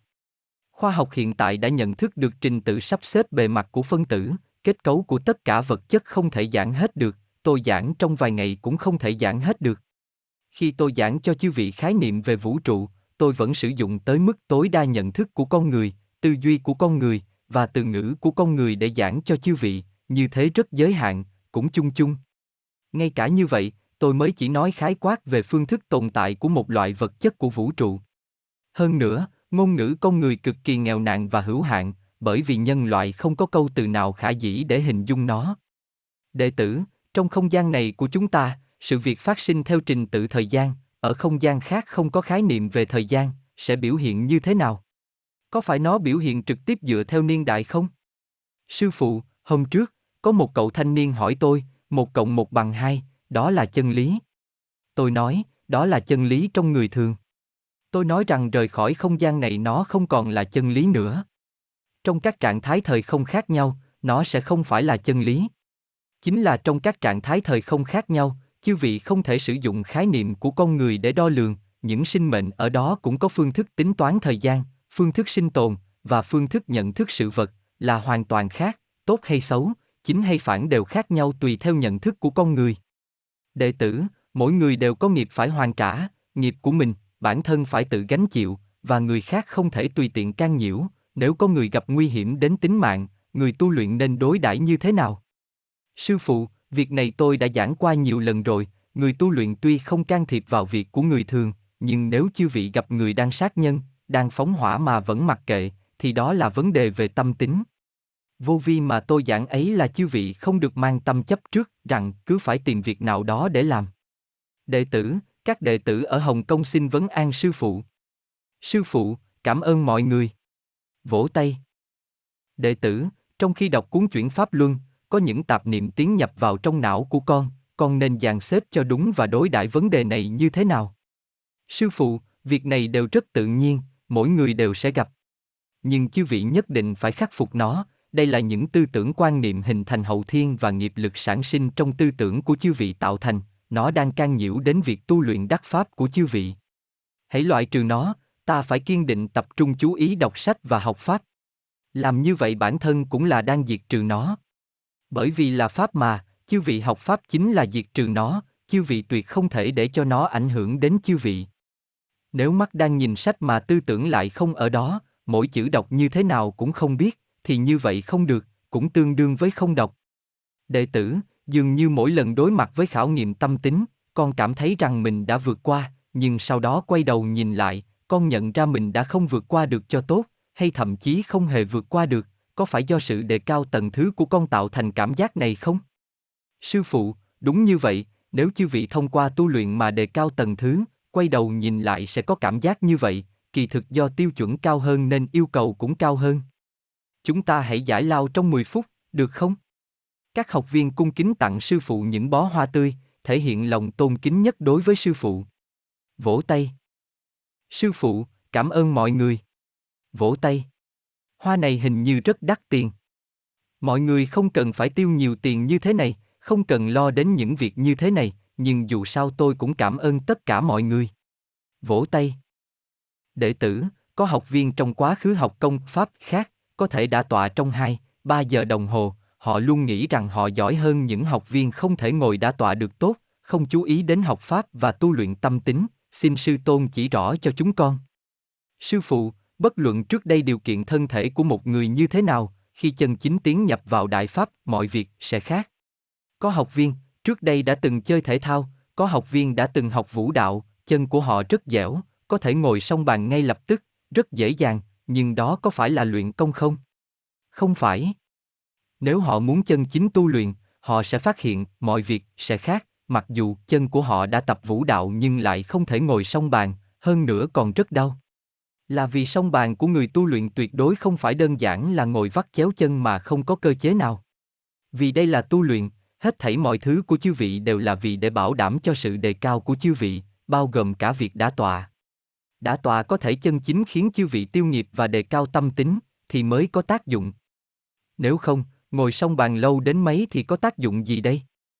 Nếu như không thể tiêu nghiệp, không thể khởi tác dụng trong tu luyện, song bàn cũng chỉ để song bàn mà thôi, song bàn thời gian lâu liệu có tác dụng gì đây? Chẳng phải đúng như vậy sao?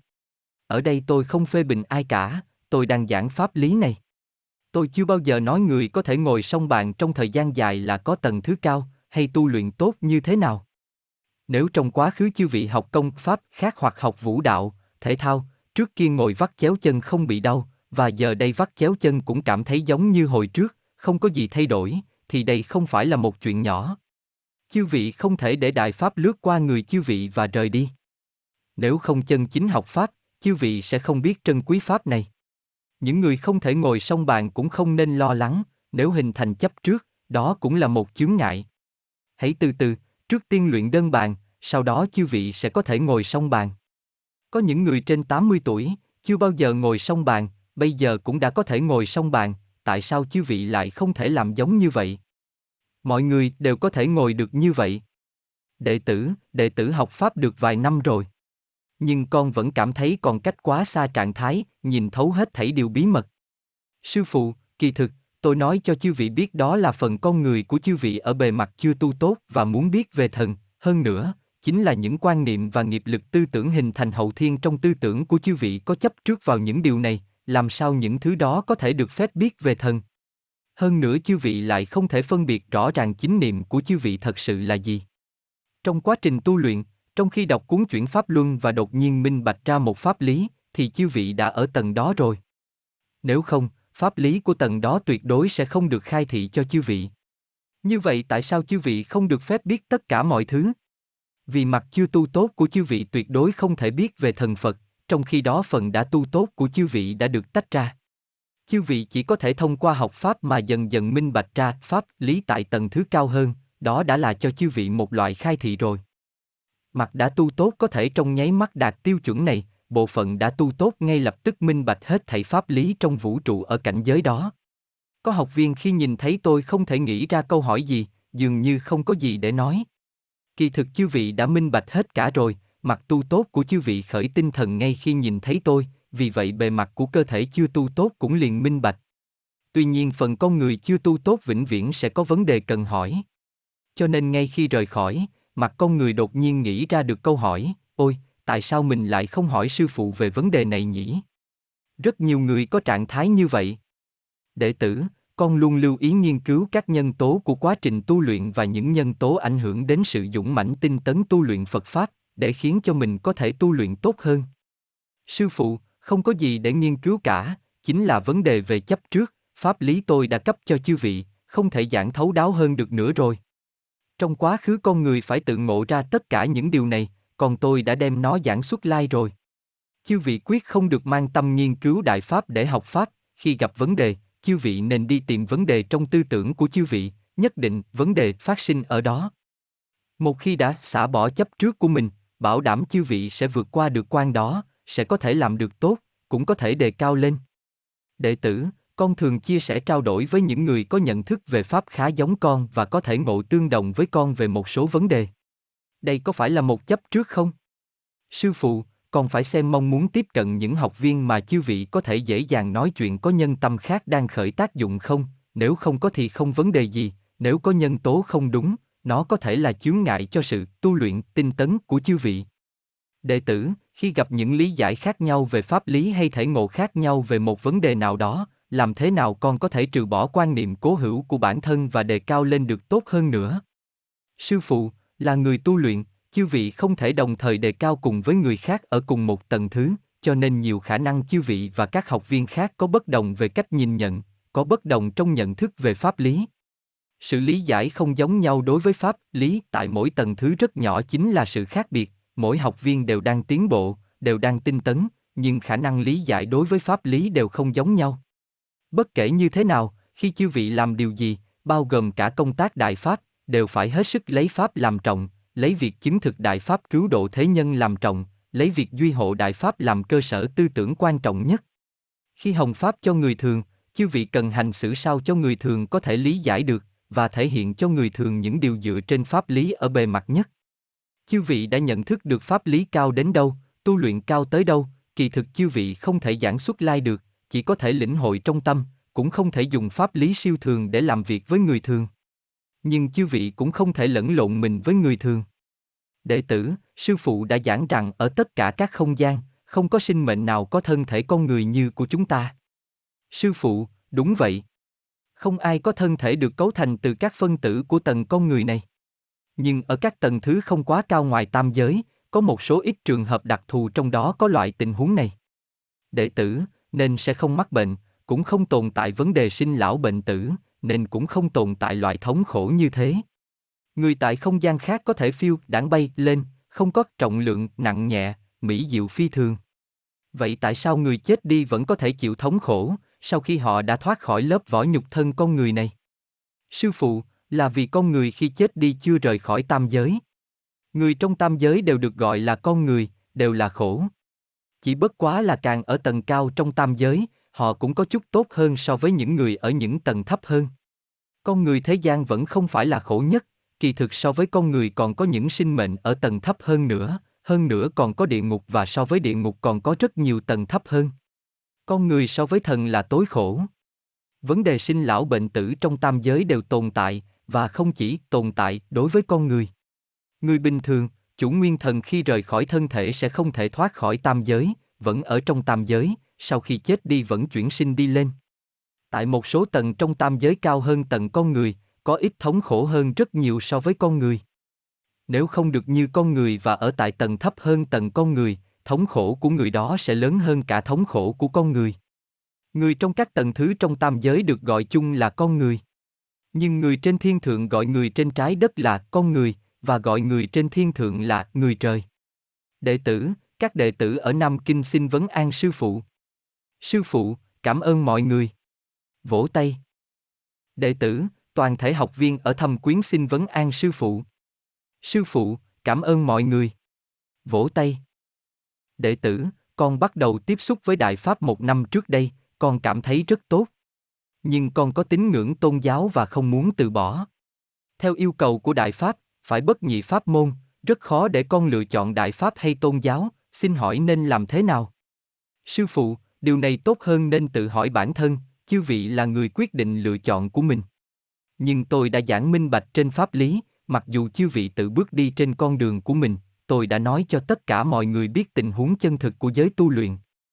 Năm đó truyền công ở Trung Quốc, chỉ cần tôi bắt đầu giảng ở đâu, ở cách đó không xa bảo đảm sẽ có một môn giả khí công bắt đầu mở lớp, con người tự lựa chọn cho bản thân mình xem họ muốn chính hay tà.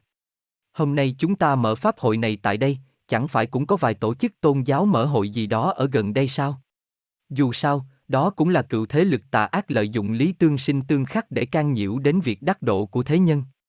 Con người nhìn qua thì thấy đắc pháp dễ dàng, kỳ thực không hề dễ dàng. Hiện tại hết thảy chính giáo đều đã không có thần quản nữa. Người trong tôn giáo đều vì địa vị, tiền tài mà tranh mà đấu. Tại sao con người tin vào tôn giáo là cả một vấn đề lớn, đạo lý này tôi đã giảng vô cùng rõ ràng, tin hay không tin và lựa chọn như thế nào là việc của bản thân chư vị. Chư vị muốn tu gì thì tu thứ đó, chư vị không muốn thì sẽ không tu. Ở đây tôi chỉ nhìn vào nhân tâm, không có bất kể điều gì là hình thức. Đệ tử, đệ tử đại pháp khi viên mãn thì cơ thể sẽ có hai loại tình huống, một là cơ thể đã được thay thế bởi vật chất cao năng lượng, hai là nguyên anh sẽ thay thế cơ thể, lý giải như vậy có đúng không? Sư phụ, hôm nay tôi cấp cho chư vị những gì tốt nhất. Nhưng tình huống của mỗi người đều khác nhau, có tình huống cấp cho người ta nhục thân, người ta lại không muốn. Vì khi quay trở lại thế giới của người đó, nếu mang theo nhục thân, thần ở đó sẽ thấy rất lạ, vì vậy người đó sẽ không muốn. Có học viên nói rằng cái gì họ cũng muốn, kỳ thực hiện tại chư vị đối với việc này là đang dùng tư tưởng người thường mà xem xét. Khi chư vị minh bạch rồi, khai ngộ rồi, chư vị hoàn toàn sẽ không nhìn theo cách này nữa. Vì lúc đó chư vị sẽ không còn tư tưởng của người thường nữa, hoàn toàn sẽ đứng ở cảnh giới đó để xem xét vấn đề. Tu luyện đại pháp kỳ thực cái gì cũng có thể tu xuất lai, học viên cần gì đều sẽ có, vì đây là pháp căn bản của vũ trụ. Đệ tử, có phải tất cả thần hộ pháp của đệ tử đều do sư phụ chỉ định? Sư phụ, tu luyện chính pháp là có sư phụ và các chư thần, thiên binh bảo hộ. Nhưng không được sử dụng những danh từ và khái niệm của những tôn giáo khác, chúng có thể mang theo những nhân tố bất thuần. Hãy tạm thời để chư vị, những người tu luyện đại pháp sang một bên, có nhiều người ăn mặc bẩn thỉu, lôi thôi, mang theo một tấm chăn bông rách nát, ngủ và vật ở bất kỳ chỗ nào, chư vị nhìn họ giống như những người ăn xin, nhưng xung quanh họ là có thiên long bát bộ bảo hộ, con người có thể biết họ là ai không? Con người không thể biết được, con người chính là dùng con mắt của người thường để nhìn vấn đề. Vì sao có học viên sau khi tu luyện trở nên dũng cảm hơn, trong khi trước đó không dám đi vào chỗ tối tăm, sau khi tu luyện đại pháp họ lại dám đi? Tất cả những việc này đều có nguyên nhân của nó. Đệ tử, các học viên ở thị trấn Cảnh Đức tỉnh Giang Tây xin vấn an sư phụ. Sư phụ, cảm ơn mọi người. Vỗ tay. Đệ tử, trong xã hội người thường con nhận trợ cấp dành cho người tàn tật. Sau khi đắc pháp có phải con không nên nhận những trợ cấp đó nữa? Con sợ rằng nhận trợ cấp như vậy khiến cho con không thể trả được nghiệp. Sư phụ, vấn đề này cần nhìn từ hai phương diện. Nếu chư vị là người tàn tật, giả dụ chư vị không thể làm việc, không có nguồn cấp cho sinh hoạt hàng ngày, và quốc gia này có chính sách như vậy, tôi thấy như vậy cũng khả dĩ. Vì tôi đã bảo chư vị tu luyện trong khi phù hợp đến mức tối đa với xã hội, người thường. Tôi cũng không nhìn vào những hình thức này, tôi chỉ nhìn vào nhân tâm. Hiện nay xã hội nhân loại là như vậy, pháp luật quy định như vậy, xã hội cho phép chư vị như vậy, thì chư vị về điểm này có thể phù hợp tối đa. Nhưng nếu sự tàn tật của chư vị, thông qua tu luyện đại pháp đã khỏi rồi, và chư vị vẫn nhận những trợ cấp đó mà không báo cho chính phủ, thì đó là vấn đề về tâm tính, phải nhìn nhận như vậy. Cũng có những loại trợ cấp khác nữa, chỉ cần chư vị phù hợp với điều kiện đặt ra của xã hội người thường thì chư vị có thể nhận mà không có vấn đề gì. Đệ tử, trong khi luyện công xuất hiện nghiệp tư tưởng hoặc những tính tức khác can nhiễu, còn chưa kịp diệt trừ chúng đã phản ứng xong hết rồi. Sư phụ, nhanh quá, nên chư vị không phản ứng lại kịp thì đó không phải là tu không tốt, biết là sai mà vẫn kệ nó, phản ứng tùy ý thì là chưa tu bản thân mình, nếu trên hành vi mà để nó tùy ý chi phối thì đó chính là người thường. Nếu chư vị để mặc cho nó chi phối hành vi của mình thì chính là giống như người thường. Kỳ thực, khi chư vị ý thức được nó, chư vị có thể ý thức được nó không phải là chư vị, khi chư vị ý thức được loại tư tưởng này là không đúng, kỳ thực chư vị chính là đang diệt trừ nó, nếu cơ sở mà bình thường học pháp chư vị đã tạo được vững chắc hơn một chút, thì sẽ tốt hơn rất nhiều. Người thường không tu luyện, hoàn toàn không ý thức được việc này, họ nghĩ tất cả tư tưởng đều là của bản thân họ. Rốt cuộc những quan niệm hình thành trong người thường chi phối mọi hành vi của họ, vậy mà con người vẫn tin rằng đó là tự bản thân họ làm. Lúc đó con người tự bản thân đã bị mai một, bị phong kín, không thể khởi được bất kỳ một tác dụng gì nữa, hoàn toàn đã không còn là bản thân mình nữa. Hiện nay người trong xã hội đều sống như vậy. Họ còn nghĩ rằng, người khác còn ca ngợi họ thật giỏi giang, họ không dễ gì bị lợi dụng, không dễ gì bị lừa, họ có bản sự, có kinh nghiệm. Tôi nói rằng người như vậy là ngốc nghếch nhất, cuộc sống của họ không phải do bản thân họ sống, họ đã để cho thứ khác sống thay mình, thân thể của họ đã bị thứ khác khống chế. Đệ tử, mặc dù con đã tìm cách phân biệt đâu là tự ngã, con vẫn không thể hoàn toàn khiến nó, tình trạng này, chấm dứt. Sư phụ, nếu chư vị nói, ta không muốn ngươi, và nó cứ như vậy chết đi, như vậy quá dễ rồi. Đồng thời khi chư vị có thể phân biệt nó, bản thân chư vị đang trở nên mạnh mẽ hơn, bản thân chư vị đang tỉnh ngộ, bản thân chư vị đang đột phá ra khỏi sự bao vây của nó, ngày càng mạnh mẽ hơn, trong khi nó ngày càng yếu nhược, dần dần tan biến đi, cuối cùng bị tiêu diệt, cần có một quá trình. Đệ tử, như vậy có thể mang đến những thứ bất hảo cho công của đệ tử không? Sư phụ, không. Bởi vì chính niệm của chư vị đang khởi tác dụng. Khi chư vị không chú ý có thể bị dùi vào, nhưng công của chư vị sẽ không bị can nhiễu, bởi vì sư phụ đang quản, nếu chư vị học pháp thật nhiều, bảo trì chính niệm, gặp vấn đề có thể hướng nội tìm thiếu sót của bản thân, sẽ khiến nó kinh sợ đến tột cùng rồi. Nó sẽ biết rằng bị phơi bày ra sẽ dẫn đến bị tiêu trừ, rằng nó đang bị tiêu diệt. Đệ tử, nếu trong một đời không thể tu đến viên mãn, có thể mang theo nghiệp vãng sinh không? Và ở thế giới Pháp Luân tiếp tục tu luyện, giống như ở thế giới cực lạc. Sư phụ, vũ trụ đang trải qua chính Pháp và các thiên thể đang trùng tổ, sau khi chính Pháp xong hết thảy mọi thứ đều là tốt nhất, những ai không đạt tiêu chuẩn sẽ không thể trở thành những sinh mệnh trong tầng thứ cao hơn tiêu chuẩn của họ, tiêu chuẩn ở đâu thì họ sẽ ở đó. Kỳ thực, tôi nói với mọi người rằng, trong quá khứ thế giới cực lạc đã có tình huống này, nhưng sau khi chính Pháp thì rất khó nói. Mang theo nghiệp vãng sinh không phải là loại tình huống mà con người tưởng tượng. Con người đã nhân tình hóa, nhân vị hóa, đã cảm tình hóa nó rồi. Thế nào gọi là mang theo nghiệp vãng sinh? Tôi nói với mọi người rằng, có thể chân chính mang theo nghiệp vãng sinh, thì người đó đã đạt đến tiêu chuẩn về sự kiên định và tín niệm. Khảo nghiệm khó vượt qua nhất đối với con người, khảo nghiệm ắt phải tu xuất khỏi trong tu luyện, chính là buông bỏ sinh tử. Tất nhiên không nhất định ai cũng phải đối mặt với khảo nghiệm sinh tử, nhưng cũng không hoàn toàn loại trừ việc này có thể xảy ra. Khi mỗi cá nhân đối diện với khảo nghiệm khó khăn nhất của mình, để xem anh ta có thể buông bỏ chấp trước lớn nhất của mình không, kỳ thực là khảo nghiệm xem anh ta có thể bước ra khỏi được không. Có thể buông bỏ sinh tử, thì chính là thần, không thể buông bỏ sinh tử, thì chính là người. Tất nhiên buông bỏ sinh tử không đồng nghĩa với việc thật sự phải chết, tu luyện chính là trừ bỏ nhân tâm. Một người đang sắp chết mà trong tư tưởng hoàn toàn không có cảm giác sợ hãi phải chết, người thường có thể làm được như vậy không? Nếu ngay lập tức phải chết, cảm giác sẽ như thế nào? Không có một chút cơ sở tu luyện hay cơ sở tư tưởng nào liệu có đạt được như vậy không? Một người hoàn toàn không sợ chết, ngay cả khi đối diện với cái chết, miệng vẫn niệm Phật, hơn nữa chẳng những không sợ hãi, mà trong khi niệm Phật bản thân còn khởi tư tưởng vui vẻ, mang theo tâm vui vẻ đối với Phật như vậy mà ra đi. Chư vị thử nói xem, người như vậy có thể xuống địa ngục không? Anh ta đã dựa vào chính niệm kiên định mà buông bỏ sinh tử. Như vậy đã không phải là hành vi của con người rồi, người nào mà không sợ chết. Trong tình huống đó, anh ta miệng vẫn niệm Phật, một vị Phật thấy người như vậy, có thể không tiếp nhận không? Tất nhiên anh ta vẫn còn nghiệp lực vì anh ta đã không tu tinh tấn, vẫn còn tâm chấp trước chưa bỏ, vậy làm như thế nào?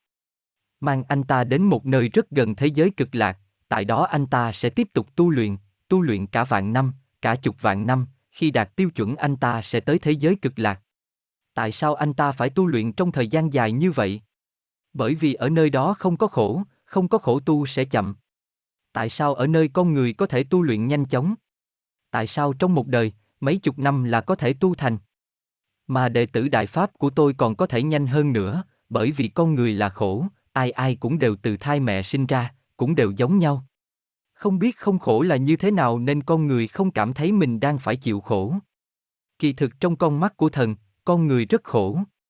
Tu luyện đại pháp nhất định sẽ không vô ích.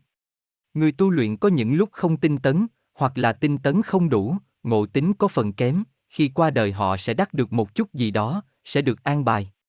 Người có nguyện vọng đời sau tiếp tục tu, họ sẽ có thể mang theo những gì họ đã được đắc và chuyển sinh, sẽ không tu luyện một cách vô ích, sau khi chuyển sinh sẽ có thể tiếp tục tu. Tuy nhiên cũng có những người thật sự không thể tu luyện, trong trường hợp đó sẽ an bài cho họ được nhận phúc báo trong đời sau. Họ dù sao cũng đã chịu khổ, đã phó xuất, đắc được gì đó, họ không thể thành chính quả, nhưng có thể chuyển thành phúc báo, đời sau trở thành đại quan, phát đại tài. Tất nhiên đó không phải là mục đích của người tu luyện, nhưng sẽ xảy ra như vậy, nếu người đó không thể tiếp tục tu. Nhưng còn có một điểm, một người học viên có con trai đã tu viên mãn, người đó cũng tu, nhưng không đạt được viên mãn. Tôi nghĩ có thể người con trai sẽ đưa người đó đến làm chúng sinh trong thế giới của anh ta, nhưng là một chúng sinh không có quả vị. Người đó sẽ trở thành chúng sinh, chính là bách tính, trong thế giới của Phật cũng có nhiều chúng sinh khác. Nhưng người đó sẽ không giống như loại người ô uế ở trên trái đất, mà sẽ là thiên nhân đã đạt đến tiêu chuẩn của cảnh giới đó. Đệ tử, các đệ tử ở trường Xuân xin vấn an sư phụ. Sư phụ, cảm ơn tất cả mọi người. Vỗ tay. Đệ tử, chấp trước vào, tự ngã, có phải là chấp trước khó từ bỏ nhất không? Sư phụ, tất nhiên. Mỗi người sống trên thế gian đều là vì tự kỷ, vì vậy sinh ra rất nhiều tư tâm. Có tư tâm, liền dễ dàng bị cái tình lay động, trong tu luyện biểu hiện ở tất cả mọi nơi đều là những thứ khó xả bỏ khó tách rời, nó trở thành những chấp trước khó buông bỏ trong tu luyện. Có khi đang làm công việc đại pháp, thì xuất hiện chấp trước vào duy hộ vai trò của bản thân, duy hộ danh tiếng của bản thân, duy hộ ý thích của bản thân. Đối với người thường, biểu hiện càng thêm phức tạp, họ thích làm quan, thích làm rạng rỡ tổ tông, thích người khác khen ngợi mình, thích có tiền, và thích tài trí hơn người. Duy hộ ý thích của bản thân chính là biểu hiện của tình và vị tư vị ngã, cho nên rất khó buông bỏ. Cần phải từ bi đối đãi với tất cả mọi người và gặp bất kể vấn đề gì đều phải tìm nguyên nhân ở bản thân. Cho dù người khác chửi mắng chúng ta hay đánh chúng ta, chúng ta đều phải hướng nội, có phải do mình chỗ này không đúng nên mới tạo thành như vậy? Như vậy chư vị có thể tìm ra nguyên nhân căn bản của mâu thuẫn, cũng là biện pháp tốt nhất để trừ bỏ chấp trước vào vị tư vị ngã. Hãy mở rộng tâm của mình, cho đến khi trong tu luyện cá nhân chư vị có thể tha thứ cho tất cả mọi người, bao gồm cả tha thứ cho kẻ thù. Là bởi vì, kẻ thù mà chư vị gọi là kẻ thù do con người phân biệt, là con người vì lợi ích mà phân biệt, đó không phải là hành vi của thần. Cho nên yêu cầu cũng cao, thần sao có thể coi con người là kẻ thù. Như vậy chúng ta trong quá trình tu luyện, gặp bất kỳ chuyện gì đều phải nghĩ đến người khác trước. Khi chư vị nhận được thứ gì thuộc về người khác, chư vị phải nghĩ đến người khác một chút, họ mất đi thứ này thì có tổn hại gì không, họ trong lòng có thấy buồn không? Bất luận việc gì cũng phải nghĩ đến người khác, trước hết nghĩ đến người khác, Sau đó mới nghĩ đến bản thân. Tôi chính là muốn chư vị tu thành viên mãn chính pháp, chính ngộ, tiên tha hậu ngã. Như vậy là buông bỏ tự tư, là có thể buông bỏ tự ngã. Bộ phận đã tu tốt của chư vị, đảm bảo là giống như tôi vừa nói, đều là giống như vậy. Cho nên nhìn từ phía chư vị, khi chư vị gặp vấn đề có thể tìm nguyên nhân ở bản thân, nghĩ đến người khác nhiều hơn, tu luyện bản thân, hướng nội tìm, ít nhìn vào sự hạn chế của người khác hơn, mọi việc đều có thể chiếu theo những gì tôi nói mà làm, kỳ thực chư vị làm được như vậy là đang tinh tấn. Đệ tử, mấy năm gần đây, con liên tục tham gia vào công việc của một ngôi chùa Phật giáo. Sau khi học Pháp con nhận thấy có sự xung đột, nhưng không biết đối đãi như thế nào. Con biết mình nên xả bỏ chấp trước, nhưng con thấy khó từ bỏ được trách nhiệm của mình ở đó. Xin sư phụ chỉ cho con nên đối đãi như thế nào. Sư phụ, kỳ thực việc này cực kỳ đơn giản. Chư vị tại sao không thể từ bỏ? Chư vị nói không thể từ bỏ trách nhiệm của mình, đó là tiêu chuẩn của người thường, việc đó có quan hệ gì với tu Phật không? Điều chư vị không từ bỏ được là cái tình của người thường. Phật có coi trách nhiệm đó là quan trọng không? Vậy chư vị đang vì ai mà trách nhiệm? Có phải vì bản thân tôn giáo mà mang trách nhiệm không? Trách nhiệm của chư vị có thể khiến người ta đi đến viên mãn không? Vậy trách nhiệm của chư vị có thể khiến chư vị đi đến viên mãn không? Nếu chư vị không thể viên mãn thì chấp trước vào đó để làm gì? Chẳng phải chư vị có trách nhiệm với sự viên mãn chân chính của bản thân sao? Chư vị có nên vì cái được gọi là trách nhiệm đó mà chấp trước cả cuộc đời, để cho đại pháp lướt qua chư vị rồi rời đi? Hay chư vị nên chân chính nắm lấy thời cơ này và có trách nhiệm với sự tu luyện chân chính của bản thân và có trách nhiệm với việc cầu đắc viên mãn chân chính? Đây là việc hết sức đơn giản, phải không? Nếu là hữu vi mà làm thì tuyệt đối không thể đạt viên mãn. Chư vị tu ở trong chùa, cái được gọi là trách nhiệm đó của chư vị, nếu tâm đó không thể từ bỏ, Phật nhìn thấy cũng sẽ khó chịu. Chư vị đừng nghĩ rằng vì mình đã hoàn thành trách nhiệm của mình ở đó nên Phật sẽ thấy chư vị đã đạt tiêu chuẩn. Phật không thừa nhận tôn giáo, chỉ thừa nhận tâm của con người. Tôn giáo do con người tạo ra, Di sức thời đó không hề tạo ra tôn giáo, Thích Ca Mâu Ni thời đó cũng không hề tạo ra tôn giáo, họ chỉ thừa nhận tâm của người tu luyện.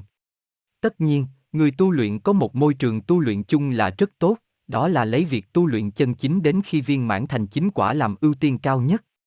Chấp trước vào hoàn cảnh, chấp trước vào bản thân tôn giáo chẳng phải là hữu vi sao? Có người tin rằng, tôi đã xây được bao nhiêu ngôi chùa, tôi đã làm được bao nhiêu bức tượng Phật, cho nên tương lai tôi sẽ có thể viên mãn. Tôi nói sẽ không thể viên mãn được. Trong những người thường, có nhiều người cũng làm tượng Phật, đó không khác gì một công việc, là hữu vi. Pháp hữu vi cũng như bong bóng huyễn hoặc, đó là Thích Ca Mâu Ni đã giảng như vậy. Nếu tư tưởng không chân chính đề cao, nếu một người thường trong đầu đầy những nghiệp tư tưởng, lúc nào cũng phản ứng xuất ra những tư tưởng bại hoại, thì mang họ đến nơi của Phật cũng giống như mang một đống rác đặt tại trước mặt thần, Phật. Có được phép làm như vậy không? Tuyệt đối không thể cho phép. Cho nên mọi người trong tu luyện đều phải vứt bỏ những thứ dơ bẩn, bại hoại đó, để đạt đến một thân thể thuần tịnh, tư tưởng thanh tịnh, tư tưởng ở cảnh giới cao, như vậy mới có thể đến nơi đó. Nếu vẫn không thể vứt bỏ những thứ đó, không thể buông bỏ những việc hữu vi, chẳng phải như vậy là quá khờ khạo hay sao? Đệ tử, Ngài sẽ tiếp tục giảng Pháp bao nhiêu năm nữa? Sư phụ, cho đến khi Pháp chính nhân gian kết thúc. Đệ tử, con người, nhân loại, người thường, trong sách có hàm nghĩa khác nhau hay không? Sư phụ, đều giống nhau. Chỉ là được sử dụng trong các trường hợp khác nhau, hàm nghĩa là giống nhau. Người thường chính là con người, nhưng kỳ thực ở cảnh giới cao hơn, con người bao gồm cả thiên nhân chính là thiên nhân trong tam giới. Nhân loại chính là con người, không tu luyện chính là người thường. Đệ tử, trong quá trình tu luyện con ngộ ra những pháp lý siêu thường, nhưng con không biết có đúng hay không, con nên làm thế nào? Sư phụ, khi ngộ ra pháp lý siêu thường sẽ có cảm giác thần thánh và cảm giác chính niệm thăng hoa phù hợp với pháp lý của đại pháp. Pháp lý ở tầng thứ cao chỉ có thể tâm lĩnh. Người xưa giảng tâm lĩnh thần hội, trong tư tưởng của mình minh bạch, nhưng rất khó dùng ngôn ngữ con người để nói ra. Một khi đã nói ra, thì chư vị phát hiện nó biến thành bình thường phổ biến, giống như lý của người thường rồi. Chỉ cần nói bằng ngôn ngữ của người thường, nó sẽ mất đi ý vị. Tại sao như vậy? Là vì lý tại cao tầng chỉ có thể sử dụng tư duy ngôn ngữ tại cao tầng mà giảng ra, cho nên học viên lại càng không thể sử dụng hành vi dựa trên ngộ cao tầng cao hơn người thường mà biểu hiện cho người thường. Con người chính là con người, con người không thể lý giải pháp lý và hành vi ở tầng cao. Tu luyện trong khi phù hợp ở mức tối đa với xã hội người thường. Chư vị ngộ ra pháp lý càng cao, đó là sự thăng hoa trong tu luyện của chư vị, tuyệt đối không cho phép chư vị biểu hiện trạng thái đó ở chỗ người thường. Khi chư vị minh bạch ra pháp lý ở mặt này, sự biến hóa ở các không gian khác là khá lớn, và bộ phận cơ thể được cấu thành từ những lập tử vi quan sẽ trải qua sự biến hóa mạnh mẽ, hơn nữa, trong pháp lý của tầng đó, hết thảy đều lập tức trở nên minh bạch. Đệ tử, trong quá trình tu luyện con nhìn thấy những vật thể hoặc sinh mệnh ở không gian khác. Làm sao để đo lường xem họ tốt hay xấu? Sư phụ, đối với những người vừa mới bắt đầu tu luyện sẽ rất khó để đo lường, không dễ để có thể phân biệt rõ ràng.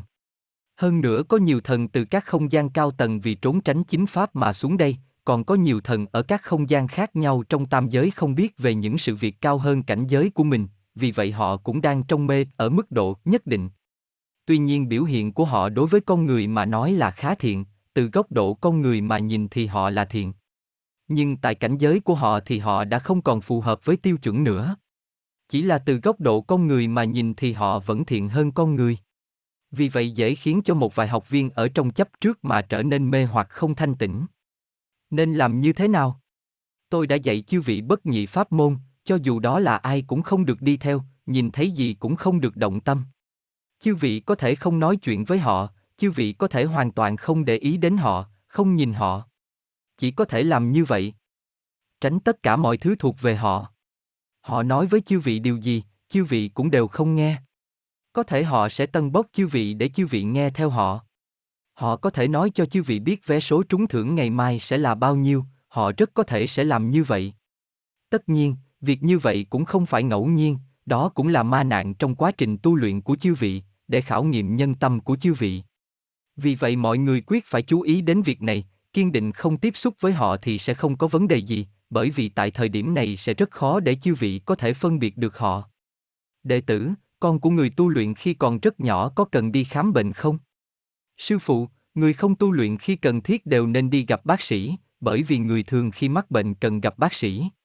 Tôi ở đây chính là giảng cho những người tu luyện chân chính, thân thể của chư vị đều sẽ chuyển hóa thành Phật thể, đó là điều bác sĩ dù có làm thế nào cũng không thể đạt được. Nhưng là người tu luyện, thường có nhiều gia đình có con nhỏ, chúng nhiều khả năng không phải là những đứa trẻ tầm thường. Trước khi đầu thai chúng đều biết rằng gia đình này tương lai sẽ học đại pháp. Mình muốn đầu thai vào gia đình này, như thế rất có khả năng đứa trẻ đó có lai lịch phi thường. phạm là đứa trẻ như vậy, những lúc người lớn luyện công là thay thế cho đứa trẻ mà luyện, cho đến khi nó có thể tự luyện. Có rất nhiều tình huống như vậy, đều dựa vào người lớn như chư vị nhìn nhận và xử lý. Nếu chư vị không thể nhìn ra có phải là tình huống này hay không, thì việc chư vị đưa đứa trẻ vào bệnh viện không tính là chư vị sai. Nhưng trong đó cũng nhìn vào tâm của chư vị, nó có thể biểu hiện ra các chủng suy nghĩ, các chủng tâm thái. Nói như vậy, nếu chư vị kiên định tu luyện đại pháp, chư vị sẽ minh bạch rằng mỗi người đều có vận mệnh của mình, những vấn đề không nên xảy ra sẽ không được phép xảy ra. Thường thường những đứa trẻ tôi vừa giảng đến từ tầng thứ cao tới đây để đắc pháp. Chúng hoàn toàn không có nghiệp lực, chúng hoàn toàn sẽ không mắc bệnh. Tất cả những gì chúng chịu đựng rất có khả năng là chịu thay cho người lớn như chư vị. Có nhiều tình huống như vậy, nhưng cũng không tuyệt đối. Chư vị phải tự đánh giá và xử lý các tình huống cụ thể. Đệ tử, các học viên ở Singapore xin vấn an sư phụ. Sư phụ, cảm ơn tất cả mọi người. Vỗ tay. Đệ tử, các học viên ở tỉnh Giang Tô xin vấn an sư phụ. Sư phụ, cảm ơn tất cả mọi người. Vỗ tay. Đệ tử, tượng Đại Phật ở Linh Sơn, thành phố Vô Tích, tỉnh Giang Tô, mỗi ngày có hơn một vạn người tới bái lạy, nhưng nghe nói tượng Đại Phật đó có phụ thể, trong bụng còn có nhiều hũ cho cốt, chúng con đã không ngừng tranh luận về việc tới đó để hồng pháp, xin sư phụ chỉ rõ.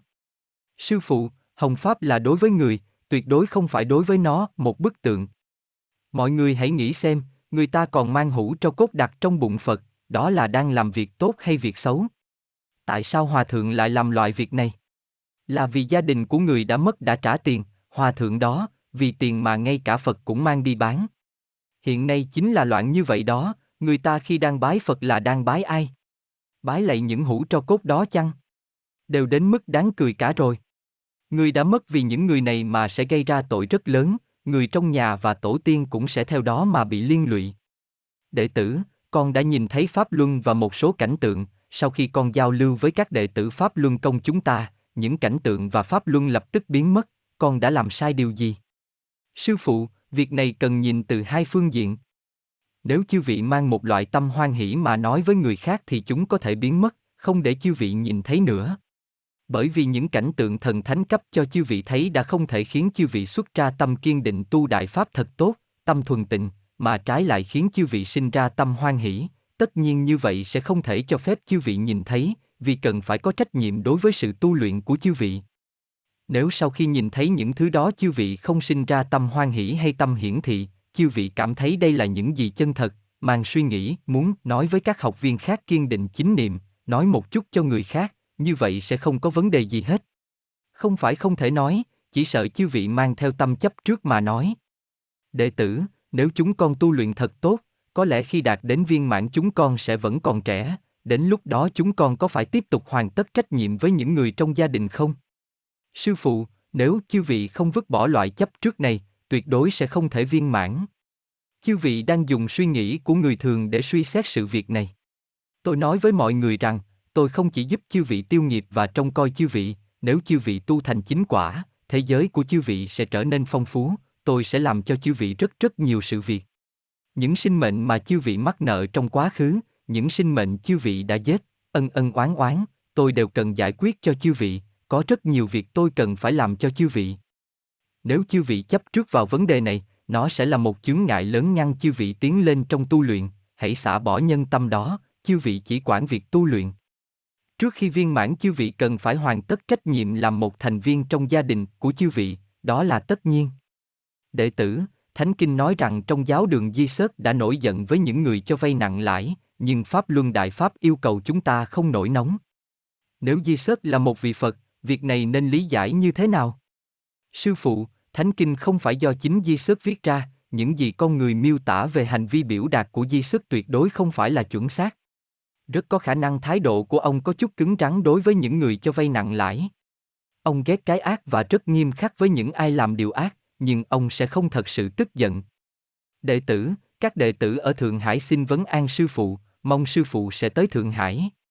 Sư phụ, cảm ơn tất cả mọi người. Vỗ tay. Đệ tử, chúng con làm thế nào để lý giải cho tốt thể hiện ở các tầng khác nhau của đại đạo vô hình?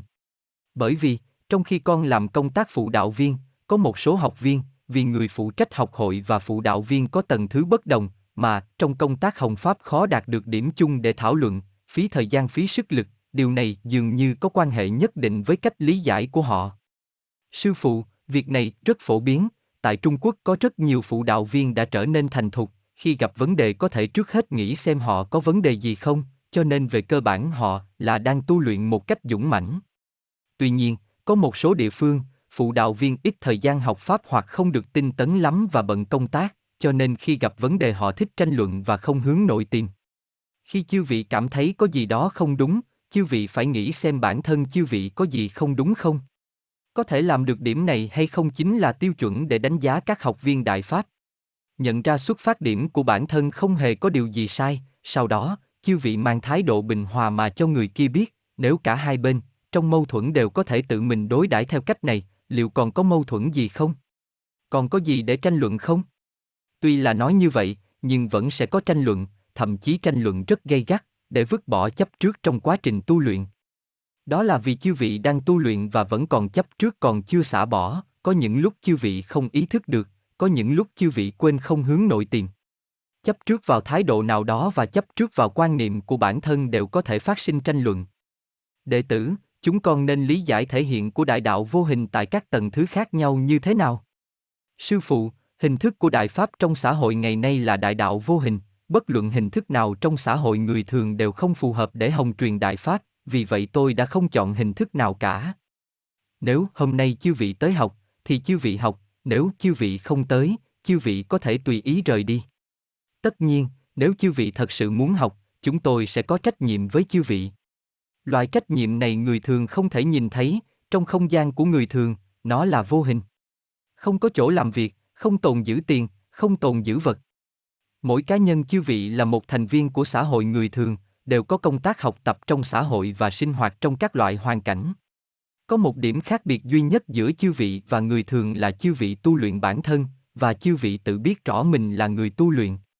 Người thường không tu luyện và có lúc họ không thể lý giải được người tu luyện.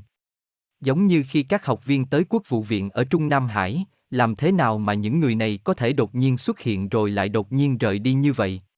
Vì họ đều là những thành viên của xã hội, và không có hình thức nào hết, chỉ bất quá họ là người tu luyện, từ trong công chúng mà tới, biểu đạt ý kiến xong lại quay lại, là người, trong công chúng, không có hình thức tổ chức nào. Mặc dù đúng là như vậy, đối với những người quen với việc tiến hành tổ chức, và dân chúng vốn đã quen với việc bị tổ chức, ngược lại không thể lý giải được việc này, nghĩ rằng các vị có tổ chức nghiêm ngặt. Những việc mà người tu luyện làm, người Trung Quốc hiện nay rất khó lý giải, thậm chí còn có người hoàn toàn không tin rằng ngày nay vẫn còn nhiều người là người tốt như vậy. Đệ tử, người da trắng là từ văn minh kỳ trước lưu lại, như vậy người da vàng và những nhân chủng khác là. Sư phụ, ở thời kỳ văn minh lần trước, các bản khối đại lục không giống với hiện nay. Nhưng đại khái là người da vàng sống ở khu vực Nam Mỹ và Bắc Mỹ. Hiện tại những người da đỏ bản địa sống ở đó được phân loại thuộc về giống người da vàng.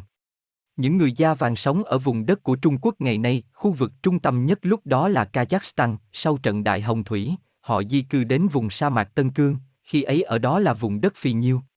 Sau đó họ không ngừng di cư về phía đông. Nói một cách chặt chẽ, người Ấn Độ, Ai Cập, Ba Tư, người da vàng, người da trắng và người da đen là sáu nhân chủng chính của trái đất hiện nay, tất cả nhân chủng khác đều là người lai.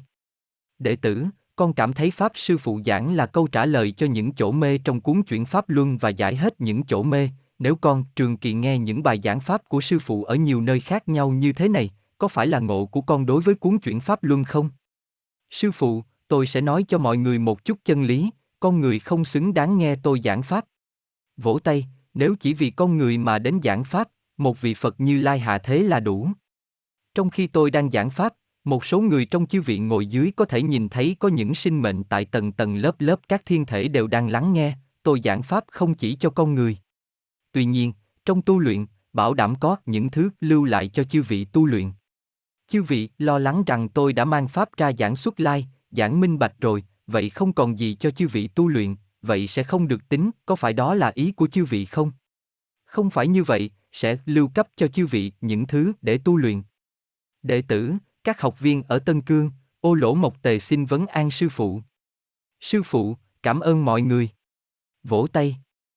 Đệ tử, có phải là nguyên lai quả vị của một người ở đâu, người ta có thể tu đến đó? Sư phụ, nói chung là như vậy đối với những người từ tầng cao tới. Nhưng chư vị có biết mình là ai không? Chư vị có phải từ tầng cao đến không? Nếu là từ cao tầng đến, có phải người đó vì có tội mà rơi rớt xuống không? Chư vị hoàn toàn không thể biết được mình đến từ đâu.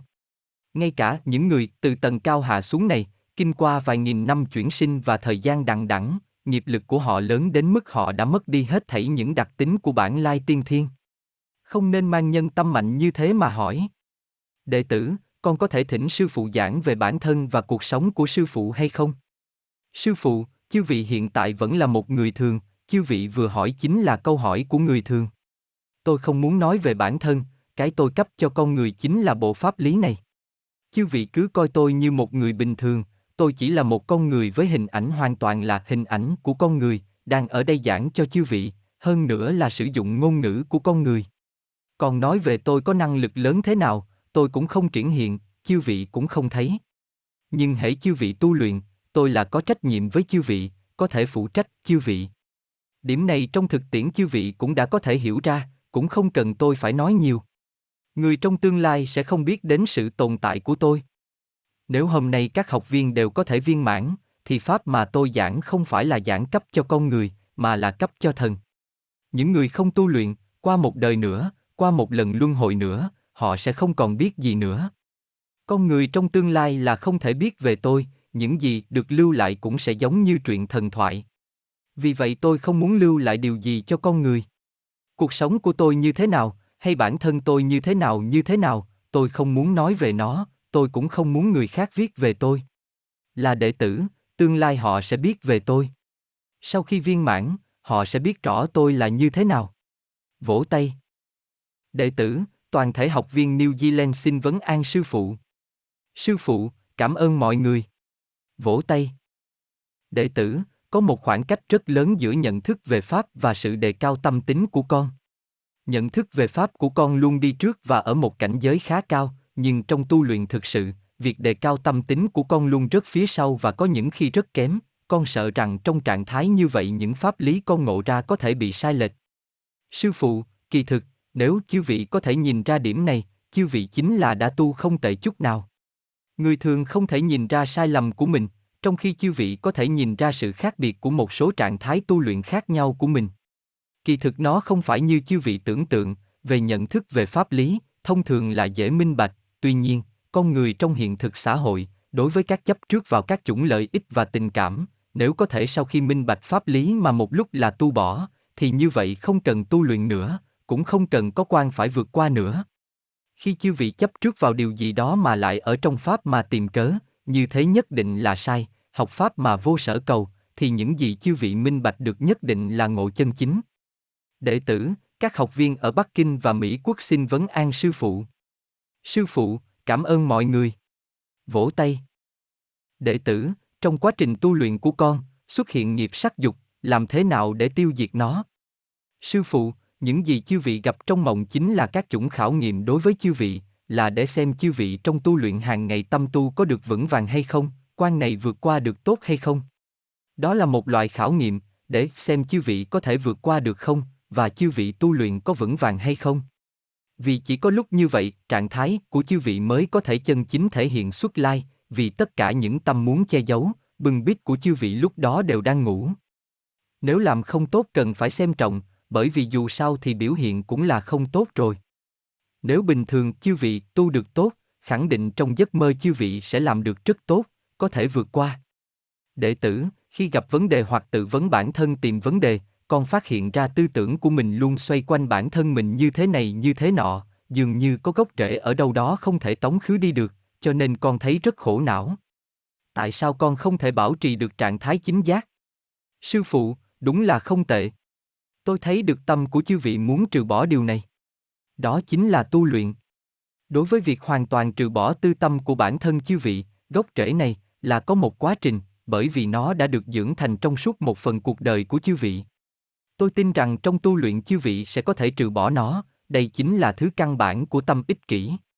Chư vị có thể ý thức được việc này, trong tu luyện có thể dụng tâm trừ bỏ nó, như vậy rất tốt, đó chính là tu luyện. Đệ tử, con luôn cảm thấy mình không tinh tấn, không thể chịu khổ, và không đủ nghị lực, có biện pháp nào tăng cường khả năng chịu khổ của con không? Sư phụ, hãy đọc sách nhiều hơn, dần dần chư vị sẽ kiên định được ý chí tu luyện, những cái khác sẽ có thể khắc phục được. Không có đường tắt, tu luyện chính là tu như vậy.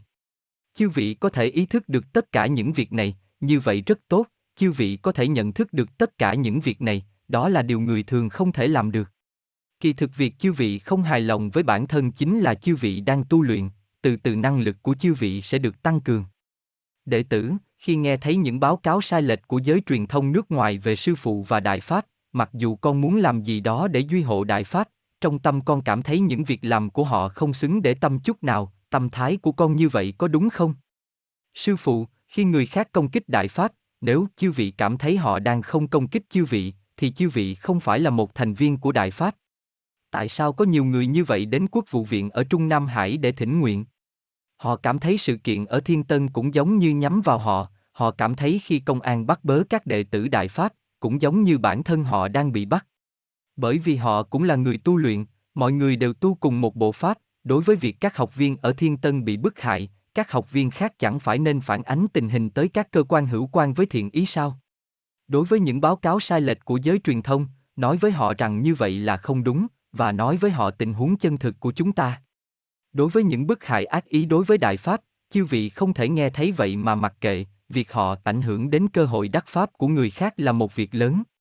Bởi vì các bài báo đều có thể sao chép lẫn nhau, một người viết một bài, những người khác cũng có thể sao chép lại. Kinh nghiệm bản thân mà chư vị đã trải qua có sức thuyết phục hơn nhiều so với những bài báo đó. Nếu chư vị nói rằng, tôi, Lý Hồng Chí, là tốt, tôi sẽ không để ý, nếu chư vị nói tôi là xấu, tôi cũng không để ý, người thường không thể động đến tâm của tôi. Nhưng mà, là một học viên, chư vị duy hộ đại pháp, đó là việc chư vị nên làm, nhưng chư vị không thể dùng mặt ác của mình để tranh đấu với họ. Chư vị phải dùng thiện tâm nói cho họ biết tình huống chân thực, như vậy chính là duy hộ pháp. Đệ tử, toàn thể đệ tử ở thâm quyến xin vấn an sư phụ. Sư phụ, cảm ơn mọi người. Vỗ tay. Đệ tử, một, xin hỏi pháp thân của tượng lục Phật Nguyên Thủy ở chùa Phụng Quốc là đại diện cho tầng thứ căn bản của họ hay tầng thứ trong tu luyện của họ? Sư phụ, là Phật mà, họ đã là Phật, không có vấn đề về tầng thứ tu luyện. Tại sao chư vị hỏi về vấn đề này? Việc này không phải của Đại Pháp và không có quan hệ gì với sự đề cao tu luyện. Đệ tử, hai, có phải lục Phật Nguyên Thủy là những sinh mệnh nguyên thủy mà Ngài nói đến? Sư phụ, danh hiệu của họ chỉ là những danh hiệu đặc định của những vị Phật đó mà thôi. Nói, nguyên thủy, là nói đến thời gian tồn tại của cái tên đó, và trong sự hoán chuyển họ không nhất định là sinh mệnh nguyên thủy nhất nữa. Tại những tầng thứ khác nhau và cảnh giới khác nhau có những nhận thức khác nhau về nguyên thủy. Đối với nhân loại dường như bất cứ thứ gì vượt qua lịch sử của nền văn minh nhân loại hay có lịch sử vài nghìn năm sẽ được coi là nguyên thủy, nhưng trong con mắt của Phật mà xét đó chỉ là một cái chớp mắt. Đối với các sinh mệnh cao tầng mà nói, họ không phải nguyên thủy đến mức như vậy. Đệ tử, ba, tại sao tượng Phật Thích Ca Mâu Ni lại quay về hướng Tây? Sư phụ, chư vị là tu Phật giáo, phải vậy không, vậy nên chưa muốn hỏi tôi sự việc về Phật. Tôi là đang giảng Đại Pháp, đối với Phật giáo là không có quan hệ gì. Chư vị ngồi đây chính là duyên phận của chư vị, tôi có thể giải đáp vấn đề của chư vị. Miếu được xây theo hướng nào cũng có, có cái quay về hướng đông, có cái quay về hướng tây, cũng có cái quay về hướng nam. Nếu đại điện của nó quay về hướng nào, khẳng định tượng Phật quay về hướng đó. Những thứ đó cũng không có hàm ý gì, đều là do con người làm ra. Phật là chân thật, là một đại giác giả, mà thứ chư vị nói đến chỉ là bức tượng lớn bằng bùn. Một cá nhân muốn tu Phật, cần phải chân chính đặt tâm vào phương diện đề cao mới đúng, hết thảy những việc hữu vi hoặc chính bản thân chấp trước vào Phật giáo không phải là tu luyện, mà là chướng ngại. Đệ tử, chân, thiện, nhẫn có phải là siêu vật chất không? Đó có phải là sinh mệnh nguyên thủy không? Đó có phải là sinh mệnh siêu nguyên thủy không? Sư phụ, lại là Phật giáo. Chư vị tới đây cũng là duyên phận, nên tôi vẫn muốn trả lời chư vị. Chân, thiện, nhẫn là đặc tính của hết thảy hết thảy vũ trụ, pháp của vũ trụ đều là từ chân, thiện, nhẫn mà xuất lai. Càng xuống thấp, pháp càng phức tạp, yêu cầu càng nhiều càng lớn, giống như hình dáng của kim tự tháp. Đại pháp này đã khai sáng hoàn cảnh sinh tồn ở các tầng thứ khác nhau cho các chúng sinh trong vũ trụ, tạo ra Phật, đạo, thần và con người ở các tầng thứ khác nhau cũng như ma quỷ và các chúng sinh khác bao gồm cả thiên, địa và hết thảy vật chất.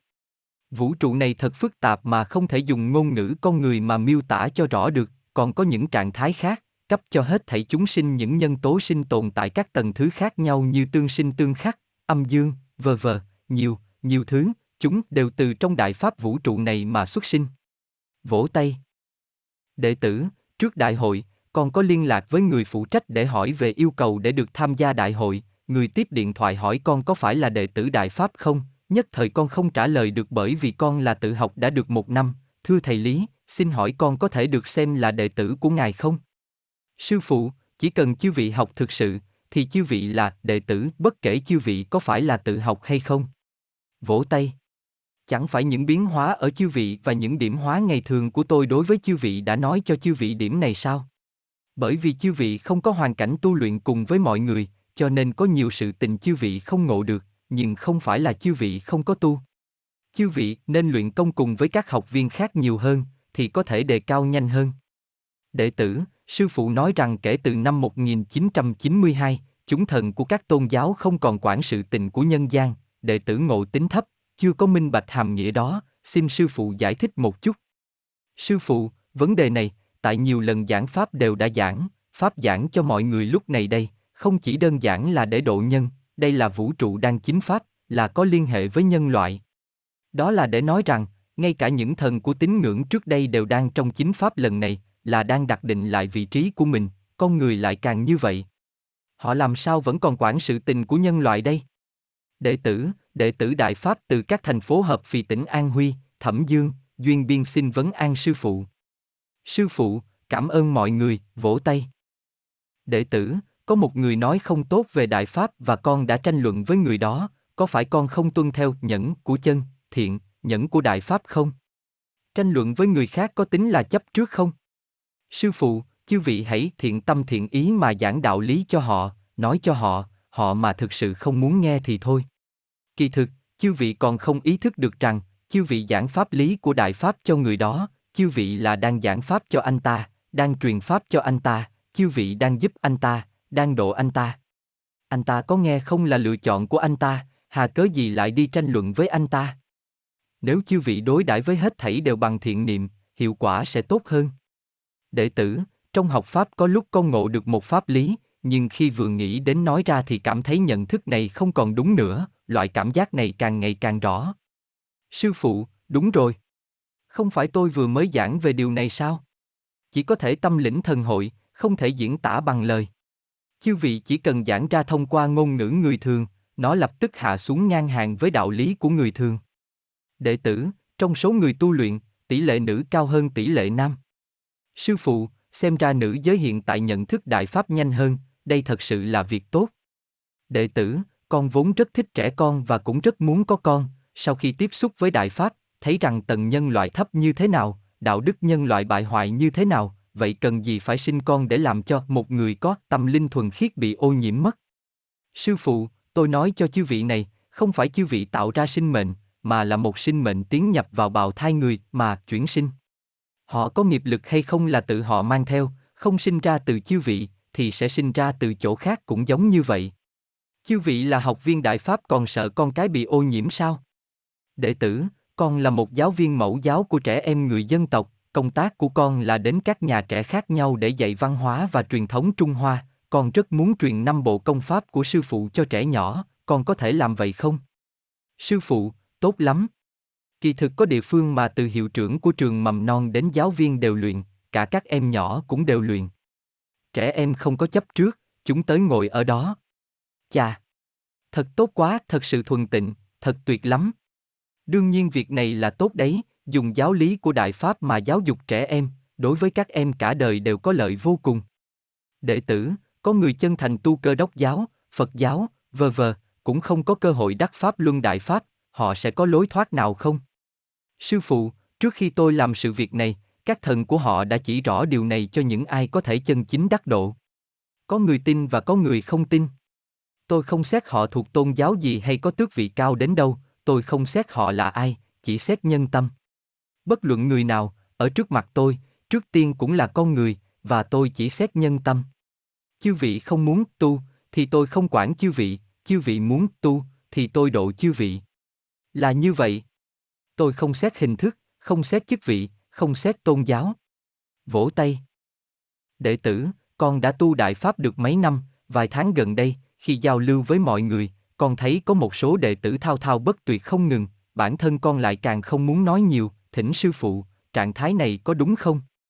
Sư phụ, nếu họ nói thao thao bất tuyệt không ngừng, càng nói chư vị càng không thích nghe, càng nói chư vị càng khó chịu, thì chư vị là có một tâm chấp trước.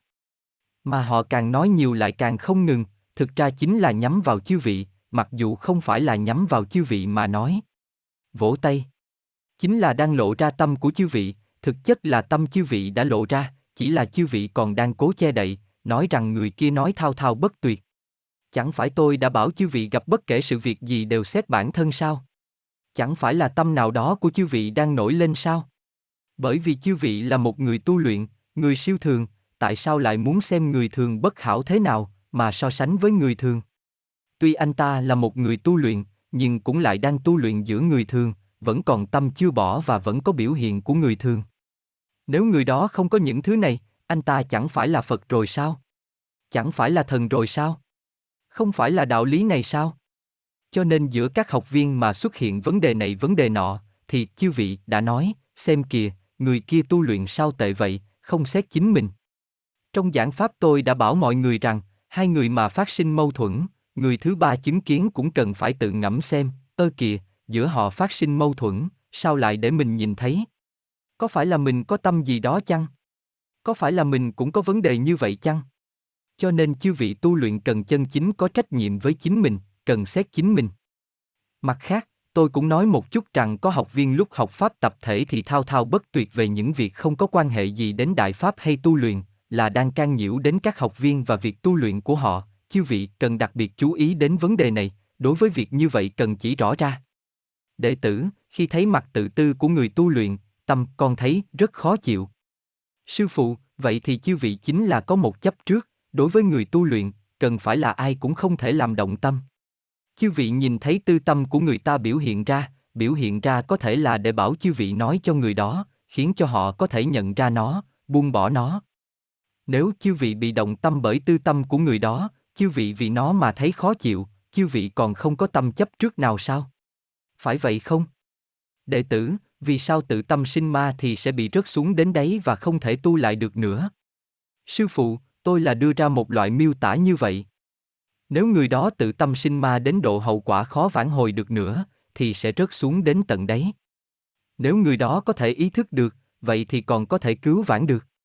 Tôi là tại pháp lý mà nói với mọi người sự nguy hiểm của tự tâm sinh ma. Đệ tử, người tu luyện có thể cải thiện hệ thống giáo dục khiến cho người trong xã hội có thể dễ dàng tiếp thụ đại pháp hơn không? Sư phụ, có nhiều học viên cảm thấy đại pháp rất tốt, có thể cải biến hết thảy nhân tâm, có thể khiến con người đề cao, có thể khiến cho xã hội thực sự đạt đến trạng thái tốt nhất, một xã hội có đạo đức cao thượng. Do vậy, nhiều học viên và người thường vốn không tu luyện nghĩ rằng nếu nó được người dân của cả xã hội tiếp thụ rộng rãi và khiến thêm nhiều người làm như vậy, xã hội chẳng phải sẽ tốt đẹp lên ư? Kỳ thực tâm chư vị vẫn là đang ở xã hội người thường. Tôi chỉ có thể nói thế này với chư vị, bởi vì đối với pháp chư vị chưa có nhận thức thâm sâu, còn chưa hiểu rõ rằng pháp mà tôi truyền không phải để đạt được điều này điều nọ trong xã hội người thường, mà là pháp giảng cho người tu luyện, khiến cho người tu luyện đắc độ. Xã hội người thường chính là xã hội người thường, nếu thật sự có một số người có chức vị cao trong người thường dùng pháp lý thiện của đại pháp để cải biến đạo đức xã hội vốn đang trượt dốc hàng ngày, thì đó là biểu hiện của nhân tâm thiện, tôi không phản đối. Vì truyền đại pháp ra là tốt cho con người, chính là như vậy. Đó là việc của người thường, là việc ở bước tiếp theo sau này trong thời Pháp chính nhân gian. Đệ tử, tất cả học viên ở Đài Loan gửi lời vấn an sư phụ. Sư phụ, cảm ơn mọi người. Vỗ tay. Đệ tử, hiện giờ con có một vài vấn đề xin thỉnh giáo sư phụ, năng lực của một người cao thấp thế nào là do nguyên thần vốn có lúc sinh ra, hay được an bài theo đức và nghiệp của người đó? Sư phụ, năng lực mà chư vị nói đến là có hai loại. Loại thứ nhất là sự thông minh của người thường, đó không phải thứ gì tốt trong tu luyện, mà trái lại, là chướng ngại nghiêm trọng, một loại khác là năng lực siêu việt người thường thể hiện trong tu luyện, cái này có nhân tố tiên thiên và cả nhân tố hậu thiên. Nhưng trong tu luyện nó không phải là tiêu chuẩn dùng để đánh giá tầng thứ của một người, muốn xem một người tu thế nào, khả năng nhận thức pháp ra sao, thì phải xét căn cơ. Bản tính tiên thiên của một người đã bị mai một qua bao năm tháng đằng đẵng chuyển sinh từ đời này sang đời khác, bản tính tiên thiên của một người còn lộ ra được bao nhiêu thì căn cơ và ngộ tính của người đó tốt bấy nhiêu. Đệ tử, các loại hình tượng nghiêm trang của Phật, đạo, thần biểu hiện trong các tác phẩm điêu khắc và các bức vẽ ở khắp nơi trên thế giới là được lưu lại từ trước, thông qua loại hình thức nào mà lưu lại ở nhân gian. Sư phụ, chư vị đang hỏi con người làm sao mà biết về hình tượng của Phật. Con người, sống trong thời kỳ mà đạo đức văn minh nhân loại còn rất tốt và trong thời kỳ mà đạo đức nhân loại đã bất hảo, thì khác biệt rất lớn. Đạo đức xã hội nhân loại mà cao, thì thần triển hiện càng nhiều chân tướng của vũ trụ cho con người và đây là trạng thái do chỉnh thể xã hội mang đến. Thế thì xã hội ngày nay là không được rồi, bởi vì xã hội ngày nay là tín ngưỡng đối với khoa học, chứ không phải thần, cho nên con người càng ngày càng không thấy. Mà cái khoa học này là do người ngoài hành tinh sáng tạo ra cho nhân loại, người ngoài hành tinh cũng là sinh mệnh thuộc không gian này, chỉ có điều họ là sinh mệnh từ tinh cầu khác mà thôi. Có những bức bích họa trong cung điện Lao Vờ ở Pháp, nhiều bức, trong số đó chính là vẽ về sự việc của thần, vẽ rất chân thật, tôi đã xem những bức họa đó, đúng là như vậy đó, chúng được lưu lại từ thời kỳ cơ đốc giáo đang hưng thịnh nhất, nói cách khác, là được lưu lại từ thời kỳ tiêu chuẩn đạo đức của nhân loại đang tốt nhất và con người tin vào thần nhất. Có nhiều hòa sĩ cũng là những giáo đồ cơ đốc giáo thành kính, do vậy, thần sẽ triển hiện cho họ thấy, họ là có thể thấy thần, bởi vì mọi người đều biết khả năng ghi nhớ tức thời của các nghệ nhân tốt thế nào, họ vừa nhìn thấy những cảnh tượng của thần này là họ có thể vẽ chúng ra. Tôi cảm thấy họ vẽ rất là giống, rất là chân thật, đúng là như thật vậy. Có nhiều người sau khi xem những bức bích họa như vậy, thì khởi lên một cảm giác vừa thần thánh, vừa kính ngưỡng, một loại kính ngưỡng đối với các vị thần vĩ đại. Tượng Phật cũng được lưu lại cho nhân loại theo cách như vậy. Đệ tử, vật chất hình thành qua tu luyện đến viên mãn là trân quý đối với các sinh mệnh ở tầng cao hơn. Đó là nói về phản bổn quy chân cộng thêm quá trình tu luyện phải không? Sư phụ, không phải cái liên hệ này của chư vị, vì quá trình tu luyện của chư vị chính là phản bổn quy chân. Vật chất hình thành qua tu luyện đến viên mãn là trân quý đối với các sinh mệnh ở tầng cao hơn, câu này nghe không thông. Đối với thần ở cao hơn, vượt quá cảnh giới mà chư vị viên mãn mà nói, nó lại không nhất định là trân quý. Đối với thần cao hơn mà nói, họ cho rằng nó chỉ là đất. Kỳ thực cái gì mà không tốt trong vũ trụ đều bị rớt xuống xã hội nhân loại này. Đệ tử, giáo đồ cơ đốc giáo có thể tu luyện đại pháp không? Sư phụ, tôi vừa mới giảng câu này, tôi đã nói rằng về căn bản thần không xem trọng bất cứ tôn giáo nào, vì thứ đó là do con người tạo ra. Khi Di Sớt còn tại thế, hoàn toàn không có giáo đường, và khi Di Sớt còn tại thế, thì hoàn toàn không có cơ đốc giáo. Và khi Thích Ca Mâu Ni còn tại thế, thì không có chùa chiền, đó là do con người làm ra, khi Thích Ca Mâu Ni còn tại thế thì không có kinh thư, và khi Di Sớt còn tại thế thì không có kinh thánh, là con người sau này đã nhớ lại những gì họ giảng lúc trước mà viết ra. Cho nên Phật và thần hoàn toàn không coi trọng con người tạo ra hình thức như thế nào hay không, vậy thì quản chư vị theo hình thức nào để làm gì? Tôn giáo đối với nhân loại không phải là điều xấu, nhưng nếu con người chấp trước vào chính hình thức, thì họ không phải là đệ tử chân thành của thần hay Phật. Chư vị đều biết, vào thời cách mạng văn hóa, những đền chùa đó đều bị đập phá, tại sao lúc đó Phật không quản? Quản để làm gì chứ? Người nào cũng đến đền chùa đó, cái gì cũng cầu xin. Những người cầu Phật đó là không tu, mục đích bái Phật là để xin Phật độ cho sinh quý tử, cho phát tài, bảo hộ cho tai qua nạn khỏi, Phật có cấp cho những thứ này không? Phật căn bản là giải quyết sự cứu độ của chúng sinh, độ chư vị lên thiên quốc, nhưng chư vị lại cầu được thoải mái giữa người thương. Cho nên đối với Phật, tâm cầu Phật này là tâm bất hảo nhất, là tâm mà khiến Phật khó chịu nhất. Con người không biết bản thân đang làm gì, họ dùng tình của người thường mà đối đãi với Phật, tôi nói rằng Phật và Bồ Tát là tốt, là đại từ bi, thế thì Phật và Bồ Tát phải thỏa mãn nguyện vọng của tôi nha, tôi nói rằng vì Phật này là tốt, thì nhất định Phật sẽ cao hứng. Con người tưởng rằng nói vài lời như vậy thì Phật sẽ cao hứng, tưởng rằng nhân tâm có thể động đến tâm của Phật, rằng một vài lời tán dương sẽ khiến Phật cao hứng thật tức cười. Một người như vậy ở đó bái lạy tượng Phật, Phật có thể còn ở đó không?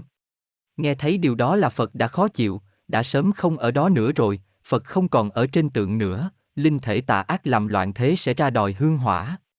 Vậy con người bái cái gì đây? Mọi người nghĩ xem, giữ lại cái chùa đó để làm gì? Nếu con người không đập phá nó, chính bản thân Phật sẽ dùng xét mà phá tan nó, không phải đạo lý này sao? Cho nên thần chỉ xét nhân tâm, nếu tâm chư vị không đạt đến tiêu chuẩn của tu luyện, chư vị duy hộ Phật giáo hay tôn giáo nào khác, những thứ đó có ích lợi gì, đó là những thứ con người tạo ra. Cái chư vị duy hộ là tôn giáo và chấp trước vào chính bản thân tôn giáo. Chư vị nói, tôi đã duy hộ tôn giáo này, thì tôi có thể thành Phật, tôi có thể thành thần, và tôi có thể lên thiên quốc. Không phải đó là chuyện cười sao? Đệ tử, cơ đốc giáo có phải không khác biệt nhiều so với Pháp Luân Đại Pháp, chỉ bất quá là sự khác biệt giữa phương Đông và phương Tây thôi. Sư phụ, sự khác biệt này là rất lớn, Pháp Luân Đại Pháp là Pháp tạo nên vũ trụ, bao gồm hết thảy chúng sinh, bao gồm người và thần, thiên địa, vạn sự vạn vật. Hết thảy chư thần đều là đại pháp của vũ trụ tạo thành. Cuốn sách chuyển pháp luân này, chư vị nên đọc. Trong sách này, tôi đã giải thích rõ các vấn đề này. Chư vị có thể đọc sách, vì có bản chuyển pháp luân tiếng Anh. Đệ tử, con có một câu hỏi mong sư phụ giải đáp.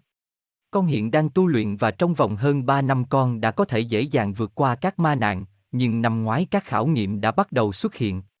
Con bị điên ngoài ra máu đã nhiều tháng nay. Tại sao lại xảy ra như vậy? Hiện giờ nó đã ảnh hưởng đến thân thể của con, như vậy liệu con có thể tu luyện lên trên được không? Sư phụ, có thể mọi người đều đã nhận rõ ra rồi, bản thân câu hỏi này là có vấn đề. Chư vị muốn bình an như ba năm kia, nhưng đó là tu luyện chăng? Chư vị có thật sự tinh tấn trong ba năm đó không? Chư vị có thật sự đối đãi bản thân như một người tu luyện không? Chư vị đã đạt tiêu chuẩn này chưa? Có lúc trong tâm chư vị xem trọng việc gia đình hơn Pháp, những gì chư vị nghĩ đến đều là kiếm tiền và chấp trước vào tình cảm gia đình, tất cả những thứ đó đều xem trọng hơn Pháp, và đối với nghiệp lực của bản thân thì chư vị không muốn tiêu trừ, không muốn chịu khổ, như vậy có phải là đệ tử chân tu không? Ngay cả tu 10 năm như vậy cũng không có gì cải biến. Khi tôi bắt đầu đưa chư vị lên cao, bắt đầu thanh lý thân thể chư vị, ứ huyết, phế huyết, và những thứ xấu trước đây đều được bài xuất, nhưng ngay lập tức chư vị cho rằng thân thể có vấn đề. Chư vị không thể kiên định chính niệm, không tin rằng sư phụ đang thanh lý cho chư vị trong tu luyện.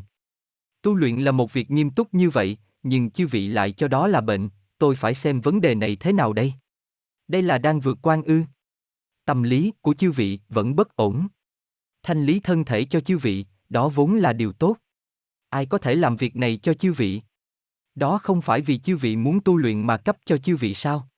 Khi đối mặt với vấn đề này, chư vị không thể nhận thức một cách chính xác, vẫn còn tu luyện chậm chạp như vậy, chưa thể tinh tấn được. Khi chư vị không thể ở trong pháp mà nhận thức được những vấn đề này, quá trình thanh lý thân thể của chư vị sẽ kéo dài, lâu cũng không hết, trạng thái đó kéo dài đã vài tháng. Tư tưởng chư vị càng bất ổn hơn, thời gian trôi qua khó nạn dường như ngày càng lớn hơn, chính là càng khó vượt qua hơn, chư vị nghĩ tại sao nó kéo dài như vậy mà vẫn không hết. Tư tưởng chư vị bắt đầu lay động, môn tu luyện này có phải không hiệu quả? Sư phụ không quản mình nữa chăng? Điều gì đang diễn ra vậy? Nó đã ảnh hưởng đến thân thể chư vị rồi. Trong vấn đề này chư vị đã không tự xem mình là người luyện công. Với nhiều vấn đề cụ thể, bình thường tôi không muốn nói cho chư vị về chúng, nhưng chư vị nghĩ xem, có nhiều người sau khi tu luyện đại pháp, nào là người mắc bệnh nan y, nào là người bệnh trong tình trạng nguy kịch, đều đã khỏi. Bởi vì họ không có chấp trước, họ đang tinh tấn, và hoàn toàn không nghĩ gì về bệnh của họ. Bệnh viện đều đã phán án tử hình rồi, tại sao mình còn sợ chết? Hôm nay đắc được đại pháp, mình sẽ tu.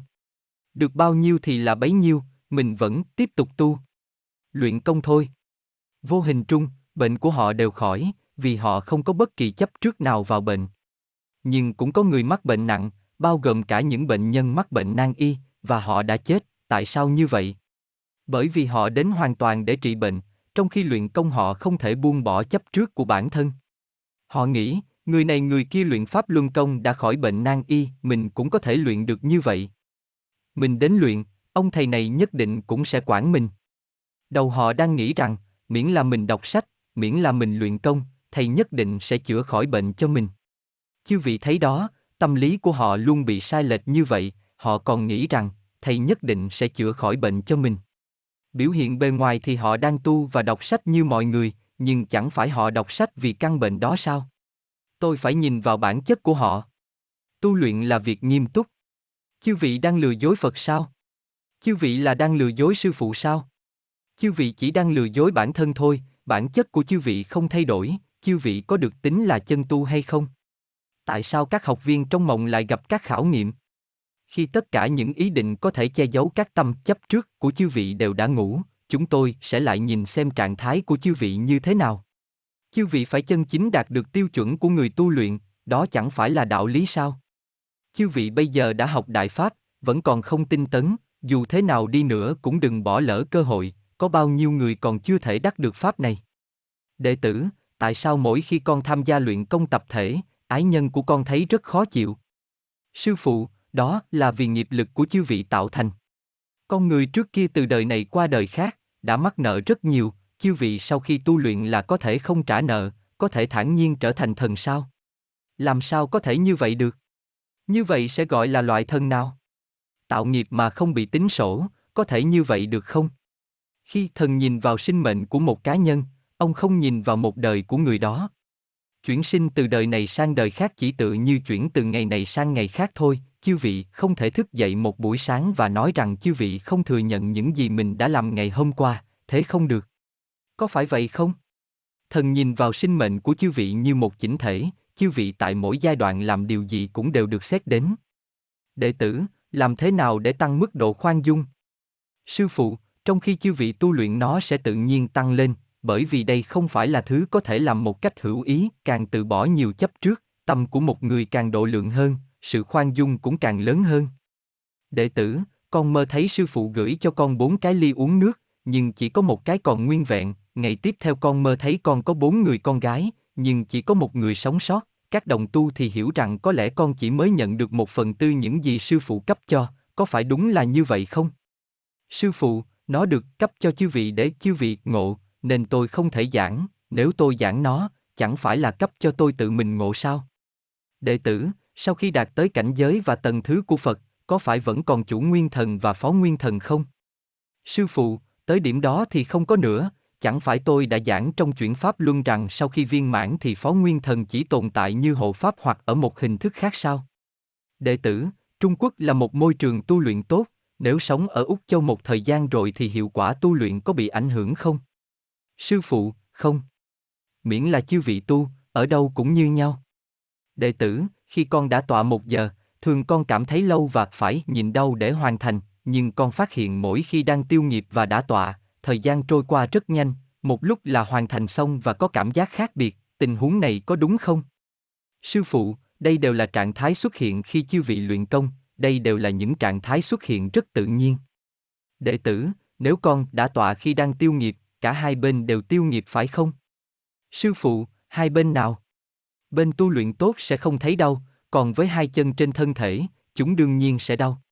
Sau khi đã tọa lâu, không chỉ chân bị đau, lưng bị đau và tê, tâm không yên, cảm thấy buồn nôn, đều sẽ nổi lên. Nhọc cái gân cốt, khổ cái tâm trí là vậy. Đau chân chỉ là điều chịu đựng ngoài thân thể thôi, đồng thời khi đã tọa, tâm sẽ còn náo loạn nữa. Chư vị muốn bỏ chân xuống. Nhiều người trong chư vị đều có những cảm giác này. Chịu khổ có thể tiêu nghiệp. Đệ tử, con rất vinh hạnh được gặp mặt Ngài, và giờ con có một câu hỏi, Ngài có nói về bất nhị pháp môn, nếu trong cuộc sống hàng ngày, con đọc kinh và sách Phật giáo, con nghĩ rằng đối với một học viên ở tầng thấp như con, hẳn sẽ có ích, chúng con có thể từ từ đạt tới tiêu chuẩn, bởi vì Phật giáo cũng là Phật Pháp, có đúng không? Sư phụ, tư tưởng của chư vị không đúng, bởi vì Đại Pháp và Phật giáo không phải là cùng một thứ. Chư vị nên đọc chuyển Pháp Luân nhiều hơn, những gì tôi muốn giảng cho chư vị, thật sự rất nhiều, và những điều chư vị muốn biết cũng rất nhiều, nhưng hôm nay tôi không có đủ thời gian. Ở đây tôi đang thảo luận với các đệ tử về những vấn đề mà họ gặp phải trong khi tu luyện tại các tầng khác nhau. Nếu chư vị muốn tu luyện, hãy đọc sách, đọc chuyển pháp luân, sau đó chư vị có thể quyết định được. Chư vị có thể tự mình quyết định sẽ tu hay là đọc kinh Phật. Đại Pháp và tất cả các tôn giáo là không phải cùng một thứ.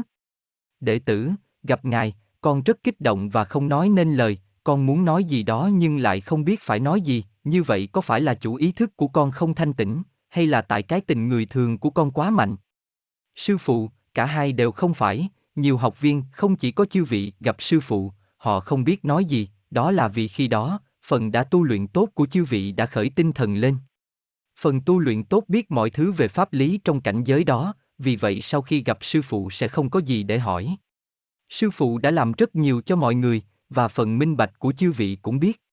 Ngoài bề mặt, sư phụ chỉ là giảng pháp lý cho chư vị, nhưng sự đề cao chân chính của chư vị ở những phương diện khác, kể cả việc tiêu trừ nghiệp lực cho chư vị và nhiều thứ đã được làm cho chư vị, một phần của chư vị có thể thấy chúng. Vì vậy sau khi gặp sư phụ, chư vị chỉ muốn khóc. Nhưng phần chưa tu luyện tốt của chư vị không biết lý do tại sao lại khóc, chính là trạng thái này. Đó là vì chư vị biết không có cách nào diễn tả những thứ sư phụ đã làm cho chư vị. Trong thời kỳ loạn thế không thể cứu được, trong trạng thái nhân tâm đạo đức hạ thấp nhanh chóng, sư phụ giúp chư vị tiêu nghiệp và cấp cho chư vị nhiều thứ, nếu sư phụ không cho chư vị cơ hội này thì sẽ không có ai làm cả. Vì vậy phần đó của chư vị đã nhìn thấy điều này, chính là trạng thái này. Vỗ tay. Đệ tử, con muốn hỏi, con muốn hỏi một chút, làm sao biết được con đã đắc pháp? Trong quá khứ, con đã bị tiểu đường và cholesterol cao, và sau khi tu luyện pháp luân công thì mọi thứ đều tốt. Có phải như vậy nghĩa là con đã đắc pháp không? Sư phụ, chẳng phải đó có nghĩa là chư vị đã được quản rồi sao? Tu luyện trước hết là điều chỉnh thân thể cho tốt, sau đó là tiến nhập vào giai đoạn tu luyện chính thức. Chư vị đã trải qua sự thay đổi, nếu sư phụ không quản, sẽ không có những biến hóa đó, chẳng phải đó là biến hóa đã xảy ra trong pháp sao? Chư vị nên đọc sách nhiều, học pháp nhiều và tinh tấn lên. Đệ tử, trong tu luyện, chúng con có được niệm khẩu quyết trong khi đang luyện công không? Sư phụ, niệm khẩu quyết trước khi luyện công, trong khi luyện công thì không cần niệm, và tốt nhất là đừng nghĩ gì cả, đó là tốt nhất. Đệ tử, những học viên hiện vừa bắt đầu tu luyện có thể viên mãn cùng với những đệ tử đã tu nhiều năm không?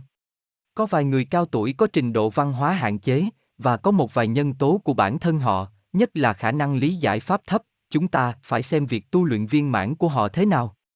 Sư phụ, chư vị đừng xem thường người già, mỗi cá nhân đều xét mức độ tinh tấn của bản thân người đó ra sao, và chư vị không thể nhìn vào tuổi tác của người ta như thế. Một khi chư vị đắc pháp, tôi luôn cho chư vị rất nhiều thời gian. Nhưng nếu chư vị không thể tinh tấn, nếu chư vị không thể tự xem mình là người luyện công, thì cái gì cũng đều vô ích. Tôi cho chư vị nhiều thời gian, là cấp nhiều thời gian để chư vị tinh tấn, không phải thời gian để chư vị tu luyện nửa vời. Đệ tử, ba ngày sau khi con của đệ tử chào đời, đệ tử thấy một người ngoại quốc lớn tuổi mặc đồ đen và đầu đội mũ, bao bọc đứa nhỏ bằng một cái chăn, mọi người trong gia đình đệ tử đều tu luyện đại pháp, vì vậy lẽ ra đó phải là pháp thân của sư phụ chứ không phải ông ngoại quốc đó, đệ tử không hiểu rõ, xin sư phụ giải thích có được không? Sư phụ, tôi có hình tượng khác nhau ở các tầng khác nhau, và tôi có các thiên quốc khác nhau ở các tầng khác nhau. Còn về việc đứa bé từ đâu đến để đắc pháp, hay có thần đi theo và trông nom nó không, tôi không thể giảng cho chư vị tất cả những điều này. Hãy cứ tiếp tục tu luyện, thấy được những điều như vậy, thì càng nên tinh tấn hơn. Đệ tử, chúng con rất hy vọng những đệ tử da trắng đã đạt được những lợi ích từ Đại Pháp có thể chủ động giới thiệu Đại Pháp cho đồng bào dân tộc của họ. Sư phụ, mỗi đệ tử Đại Pháp, bất kể da trắng, người Trung Quốc hay một người thuộc dân tộc khác, biết họ cần làm gì trong tu luyện. Đệ tử, sau khi đến Úc Châu, đệ tử mất 4 tháng để tìm thấy một điểm luyện công, tất cả các học viên đều trông rất quen thuộc, nhưng con trước đây chưa từng gặp họ, tại hội nghị chia sẻ kinh nghiệm, tất cả các đệ tử Đại Pháp con thấy đều giống như con đã từng gặp họ trước đây và họ không có vẻ gì là xa lạ cả, không biết tại sao lại như vậy. Sư phụ, tất nhiên nó phải như vậy. Các đệ tử Đại Pháp chúng ta đều cùng tu luyện một Pháp, đều đang tu luyện trong Đại Pháp, phần tu luyện tốt đều biết nhau rất rõ, và giữa chư vị, có lẽ chư vị biết nhau từ những đời khác. Đệ tử, não của con thường thấy trống rỗng, nhưng thỉnh thoảng có người hỏi con, anh nói Pháp Luân Công là tốt, vậy tại sao anh không thể nhớ bất cứ thứ gì? Sư phụ, đó là vì phần tu luyện tốt, phần đã tu luyện đến trạng thái minh bạch, đã được tách ra, trong khi phần không minh bạch luôn là phần chưa tu luyện tốt. Đừng để những thứ can nhiễu đến chư vị khởi tác dụng. Đệ tử, từ nhỏ con đã cảm thấy tự ti. Có phải tự ti cũng là một tâm chấp trước cần bỏ? Sư phụ, đúng vậy. Bỏ nó đi, vì hôm hay chư vị đã là sinh mệnh hạnh phúc nhất trong vũ trụ, chư vị đã là học viên đại pháp rồi, ngay cả thần trên thiên thượng cũng ganh tị với chư vị, vậy chư vị còn tự ti gì nữa? Buổi hội nghị hai ngày của chúng ta sắp kết thúc. Tôi nghĩ rằng qua hai ngày pháp hội, mọi người đều có những đề cao nhất định. Hơn nữa pháp hội này cũng đã viên mãn phi thường, tốt phi thường, đã đạt được hiệu quả mong muốn. Thông qua pháp hội này đã giúp mỗi học viên tìm thấy những chỗ còn thiếu sót, và trong tu luyện sau này, không ngừng tinh tấn, tăng cường tính tâm tu luyện của mọi người, và làm pháp hội này thật sự xứng đáng với mục đích của nó, đó chính là mục đích của việc mở hội nghị này. Tôi cũng hy vọng mọi người coi pháp hội này như là một động lực, và trong tu luyện sau này chư vị sẽ có trách nhiệm với bản thân. Có khá nhiều học viên mới ngồi ở đây, và có những người không hiểu biết nhiều về Đại Pháp. Bởi vì chư vị đã tiến vào cửa này và thấy tất cả những điều này, tôi hy vọng chư vị sẽ lấy quyển sách và tìm hiểu, tìm hiểu nó. Hãy nghĩ xem, tại sao có nhiều người học nó như vậy, và tại sao có nhiều người tu luyện như vậy? Trong hoàn cảnh này của chúng tôi, có lẽ chư vị đã cảm thụ được môi trường hòa ái, hiện nay, cho dù chư vị ở trong tình huống nào hay hoàn cảnh nào cũng đều tìm không được thứ gì như vậy. Trong khi thực hiện việc này, tôi đã xem xét sao cho có trách nhiệm với con người, có trách nhiệm với xã hội, lại càng không tạo ra phiền nhiễu cho xã hội. Cho dù học viên của chúng tôi sống ở đâu, họ đều sẽ làm người tốt. Mỗi khi chúng tôi gặp phiền hà hay khó khăn, chúng ta đều dùng thiện tâm và thiện ý để giảng cho người khác, và tuyệt đối không để mặc ác khởi tác dụng. Pháp hội này sắp kết thúc, và tôi hy vọng rằng tất cả chư vị từ nay sẽ tinh tấn hơn nữa. Sau pháp hội này thậm chí sẽ có nhiều học viên hơn nữa học pháp, kế thừa từ quá khứ và mở ra tương lai, tôi nghĩ tất cả chư vị sẽ có thể làm tốt. Cuối cùng, tôi hy vọng tất cả chư vị sẽ không ngừng tinh tấn và sớm ngày viên mãn. Vỗ tay. Ghi chú, mọi ghi chú đều của người dịch, chỉ có tác dụng tham khảo.